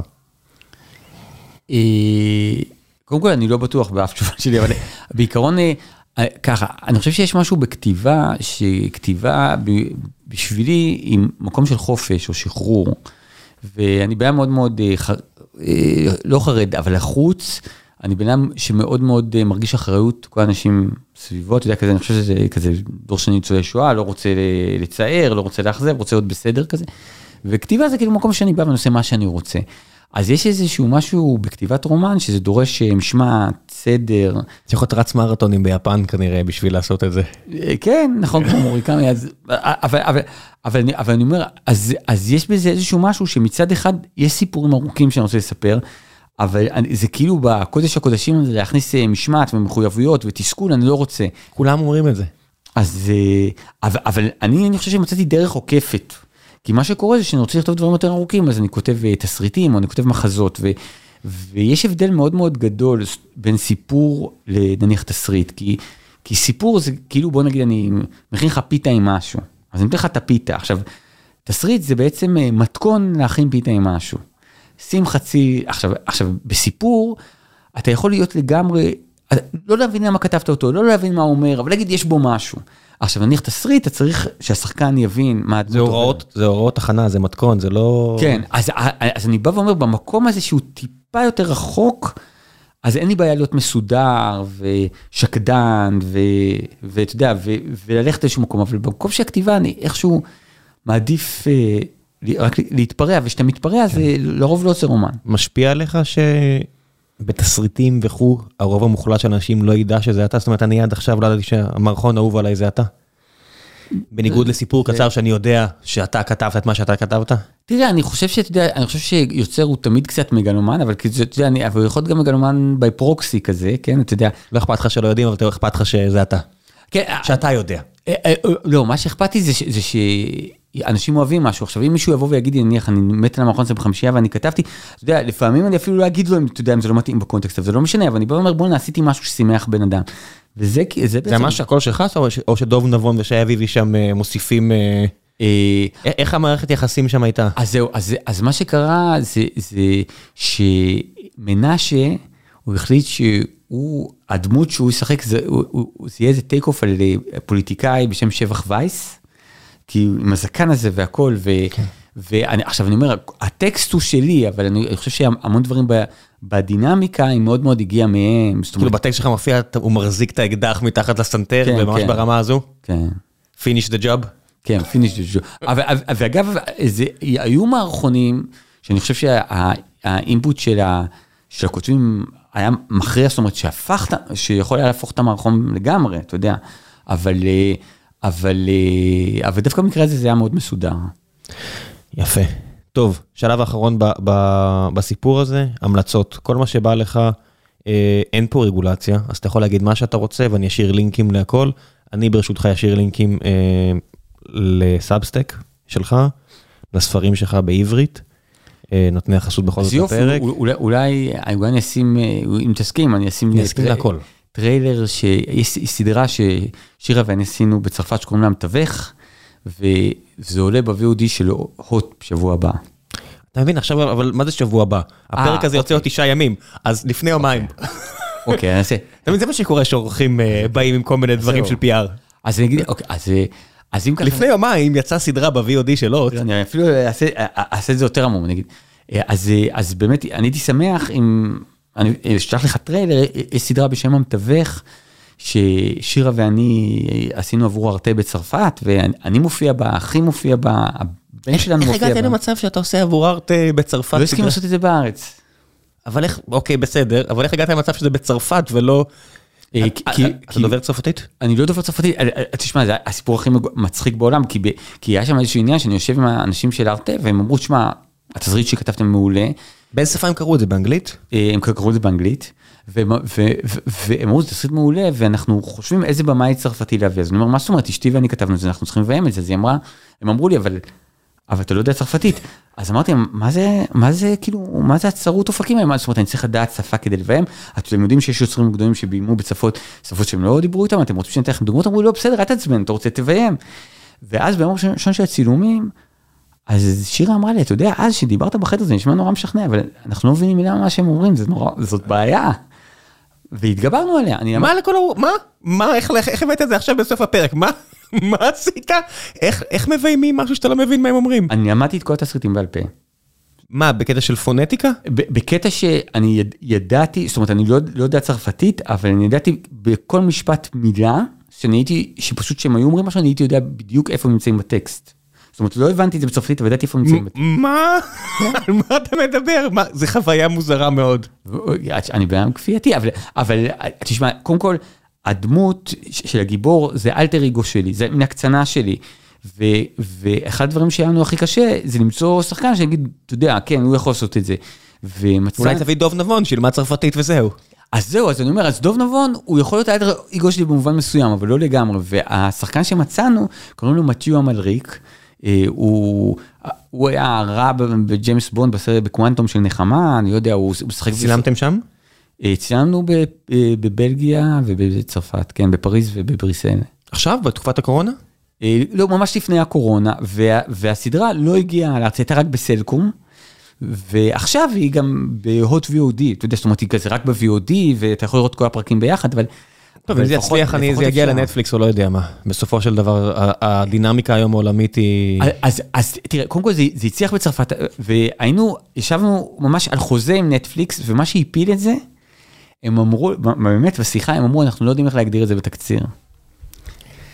אתה, עכשיו אתה כותב את העונה הבאה של תרגיע, אתה מבין? זה, זה בעונה האחרונה של... של... לא, זה מדכא, הם אמרו, הם אמרו, תראה, יש שם דברים פנטסטיים, אנחנו לא יכולים להגיד שזה מדע בדיוני. זה מצחיק לפרקים, אבל זה לא ממש קומדיה, כי יש שם קטעים נורא דרמטיים. עכשיו, זה כאילו מסיפור של פשע ונדלה. אז הם אמרו, אתה יודע, כאילו, בסך הכל זה סבבה, אבל אנחנו לא יודעים איך לארוז את זה, אנחנו לא יודעים, אה, כאילו, באלגוריתם למי זה טוב. ואז הם אמרו, אתה יודע, אולי פעם אחרת, וזה. כן, שמע, זה, זה שירות די בלי נשמה, צריך להגיד את האמת. לא שאין שם תוכן טוב מדי פעם, אבל זה באמת שירות עם אה, מעט... אני, יש לי. חבר שהבן שלו רואה שם את כל הסדרות בכפול מהירות, ואני בא ואומר, לאן זה יגיע? זאת אומרת, כאילו, מה, זה, זה, זה, כאילו, זה, זה כאילו כמו סדרה על גיבור על, מה כאילו היה, צר- מה? צר לי לומר לך, אבל אני חושש שהרבה מהאנשים ששומעים אותך כרגע, שומעים אותך על כפול מהירות. אבל אני מדבר לאט, אז זה בסדר. אתה לא מדבר כל כך לאט, אני בטח שלא מדבר כל כך לאט, אבל אנשים ממהרים לתוכן הבא, אז אני לא... אז לא נעצור אותם, לא, זה היופי ביצירה, כל אחד שיעשה מה שהוא רוצה. לגמרי. אני אוהב לשמוע בכפול אחד, אני אוהב לראות בכפול אחד. אמ, העניין של לדלג על האינטרו, זרמתי איתו. כן. טוב, עוד המלצות אחרונות אולי? אה, המלצות, אה, אני מנסה- לחשוב, אתה צריך להביא איזה מישל וולבק כזה שיהיה מאחוריך. שניכם אה, נראה לי יכולים אה, לאחד כוחות, למרות שאתם לא לא באותה דעה פוליטית, אבל עם המשקל שלו הוא היה- מביא את זה לנטפליקס. אז אני, אני, אני חי- חייב לומר שאחת ההשפעות הכי גדולות עליי ככותב, שאני אף פעם לא נותן לה קרדיט, אז אולי זו הזדמנות לתת לה קרדיט, זה באמת, אה, זה ז'אק ברל, הזמר הבלגי, שהוא singer songwriter כזה, שפשוט אתמול בלילה ישבתי וחיפשתי את כל מה שיש מתורגם. ויש וידאוים כאלה ביוטיוב, אני אשלח לך לינק, תודה, אני אציק לך אחרי זה שתשלח את הכל. קודם כל אני חושב ואני חושב שכל שיר שלו זה בעצם איזשהו בית ספר ל storytelling, לאיך לספר סיפור, וגם בית ספר ל performance, אתה פשוט רואה אותו, ויש אנשים, אתה יודע, כמוהו, כמו צ'רלי צ'פלין, שאתה, אני לא יכול לדמיין את עצמי, אתה יודע, כותב, או מספר בדיחה, או מספר סיפור בלעדיהם, אתה יודע, וזה לאו דווקא אנשים, שוב, אתה יודע, זאת אומרת, אה, אה, אתה יודע, אני תמיד מדבר על השפעות, אני תמיד מדבר על קפקא, אני מדבר על אייזק באבל, אני מדבר על אה, בשביס זינגר, אני מדבר, אתה יודע, על מה שסופר אמור לרוב להגיד, אבל... שקרוב אליו ביצירה. אבל, אבל אני חושב, חייב לומר ש singer songwriters באמת כאלה כמו, לא יודע, כמו ליאונרד כהן, אז הם באיזשהו אופן השפיעו אולי לא פחות ואולי אפילו יותר מסופרים, כי כשאתה כותב סיפור קצר, אז אתה מאוד מאוד מאוד מתומצת. ו, ואני חושב שבסיפורים שיש הרבה פעמים גם יסוד אוראלי, גם אם לא שרים אותם, אפשר להגיד אותם, אז באמת, אה, אז באמת, אה, אולי אני אשלח לך כמה לינק, לינקים של singer songwriter שאני אוהב. ואני אשים אה, לינק למלקום גלדוול מדבר על הללויה. הוא עשה במשך שעה הוא מדבר על הללויה, ואני לא ידעתי שהללויה של ליאונרד כהן, זה היה יצירה של איזה עשר שנים. שבמשך עשר שנים הוא שינה מילה פה, מילה שם, אתה יודע, שיר שנטחן הדק בכל מקום. מאמין, כאילו, הוא הבן גם כשהוא היה אתאיסט, הוא היה אתאיסט מאמין, כאילו, אתה יודע. כן, אבל זה, אני לא תיארתי לעצמי כמה עומק יש, אתה יודע, כל מילה שם הייתה מלחמה עבורו, ובסוף, אתה יודע, זה משהו כזה ש... ג'ף בקלי פשוט בא, מצא את זה באיזושהי ערימה, ביצע וזה, וזה מה שרץ, אבל באותה מידה זה יכול להיות מילים די שונות. זה, זה, באמת, זה שעה מעולה של מלקולם גלדוול שהוא storyteller אדיר. ואני אולי באמת, אתה יודע, גם, יש שני סופרים שאני מאוד אוהב, שזה ג'נט פריים, סופרת ניו זילנדית, ודונלד ברתלמי, שהם גם סופרים שמאוד השפיעו עליי. רגע, תגיד שוב. ג'נט פריים. אני לא מכיר, ג'נט פריים. פריים? כן, היא, היא, היא הייתה בן אדם, זאת אומרת שהוגדרה, היא הוגדרה כחולת נפש, והיא הייתה בבית חולים. בתור לכריתת אונה במוח, כי אתה יודע, כי אז זה מה שהוא עושים מרוב כן, חשמל, כריתת אונה, בטח. והרופא שטיפל בה, אה, היא, הוא ראה שהיא כותבת כל מיני דברים, הוא אמר, תראי לי מה את כותבת, והיא ראתה את זה, והוא אמר, אסור, אסור, אי אפשר לעשות את הניתוח. ובעצם היא הפכה להיות סופרת, ממשוגעת מקצועית, היא הפכה להיות סופרת, כן. שהיה, גבריאל בלחסן אה, הכניס את עצמו, אה, וכמה שהוא היה פה על פני כדור הארץ, הוציא יופי, יופי של יצירות, באמת אהובות עליי, ואני לא יודע לבטא את שמה, אבל האישה הזו שעכשיו יש לה את ה... מה, ג'נט פריים? לא, לא, אה. במוזיאון עכשיו תל אביב. אה, איך קוראים לה? שכולם הולכים לראות את האמנות שלה. אני גם לא יודע, אני יודע לא, אז אני לא, אז אני נמנע, אני לא רוצה לזלזל באף אחד, אבל זה באמת אומנות מאוד מעניינת ויש המון ממנה, וגם היא, אה, מה שקראתי על הקירות של המוזיאון, גם היא מבלה המון שנים כבר בבית... תראה, מה שמיוחד אצל ג'יינט פריים, זה לא שיש בן אדם שהוא גם אומן וגם לא, לא מאוזן נפשית או לא נורמטיבי, אלא שיש בן אדם שהוא לא נורמטיבי הרבה שנים, ואז באים ואומרים, אולי נהרוג אותך, או נקלע אותך, או נוריד לך משהו, ואז בעצם אומרים, אה, יש משהו שאתה יודע לעשות טוב, שהוא לא קשור למציאות. וזה מציל אותך, זה, זה סיפור עם happy end. כן, ו... עד, ו... עד כמה שיש, אתה יודע, בסופו של דבר אנשים לא מגיעים למצבים האלה כי הם לא נורמטיביים, אלא כי הם סובלים הרבה פעמים, או סובלים, או שמישהו אחר סובל בגללם, אתה יודע. אבל, אבל, אבל בגלל זה אני, אני באמת חושב ש... תראה, יצירה זה לא צורך, זאת אומרת, זה לא צורך ברמה, אתה יודע, שהיא צורך חומרי. אני חושב שהיא תמיד מגיעה כשיש איזשהו חוסר, או, או, או דפיקות, או עיוות, או משהו שאתה לא יכול לפתור אותו במציאות. זה כאילו, אתה יודע, זאת אומרת, אם אני צריך... אם יש קיר ואני צריך להגיע לצד השני של הקיר, אז אני אנסה להגיע דרך מימד אחר, דרך המימד הרביעי ולנחות שם. אז אני אומר, אז, אז באמת היצירה היא, היא, זה לא, לא תכתוב לי יפה, תספר לי יפה, תסביר לי, זה לכתוב זה כאילו מסוג של צעקה כזאת, אתה יודע, זה משהו שאתה לא מסוגל איכשהו להביא אותו משום מקום אחר. ובנימה זו, תודה רבה רבה רבה. לא סתם, זה צעקה. נשים, אה, כן, את הצעקה, בכל זאת יש נורדים מאוד מוכשרים איפשהו, היו. כן. זו הכריכה, זאת הייתה הכריכה של קובץ הסיפורים הראשון שלי, הצינור, הצינורות, זה היה ציור של הצעקה. ותשמע, אנחנו, פה אנחנו מחרימים אותם, עד שהדנים ושאר הנורבגים ושאר הסקנדינבים לא מקבלים אותך לחיקם, אני לא, לא מקבל אותם פה. לא מונק ולא אף אחד אחר. כן. הם צריכים לחזור בהם. הם צריכים לקבל אותך כסופר מוצלח. תודה רבה רבה. תודה. עד הפעם הבאה, ביי.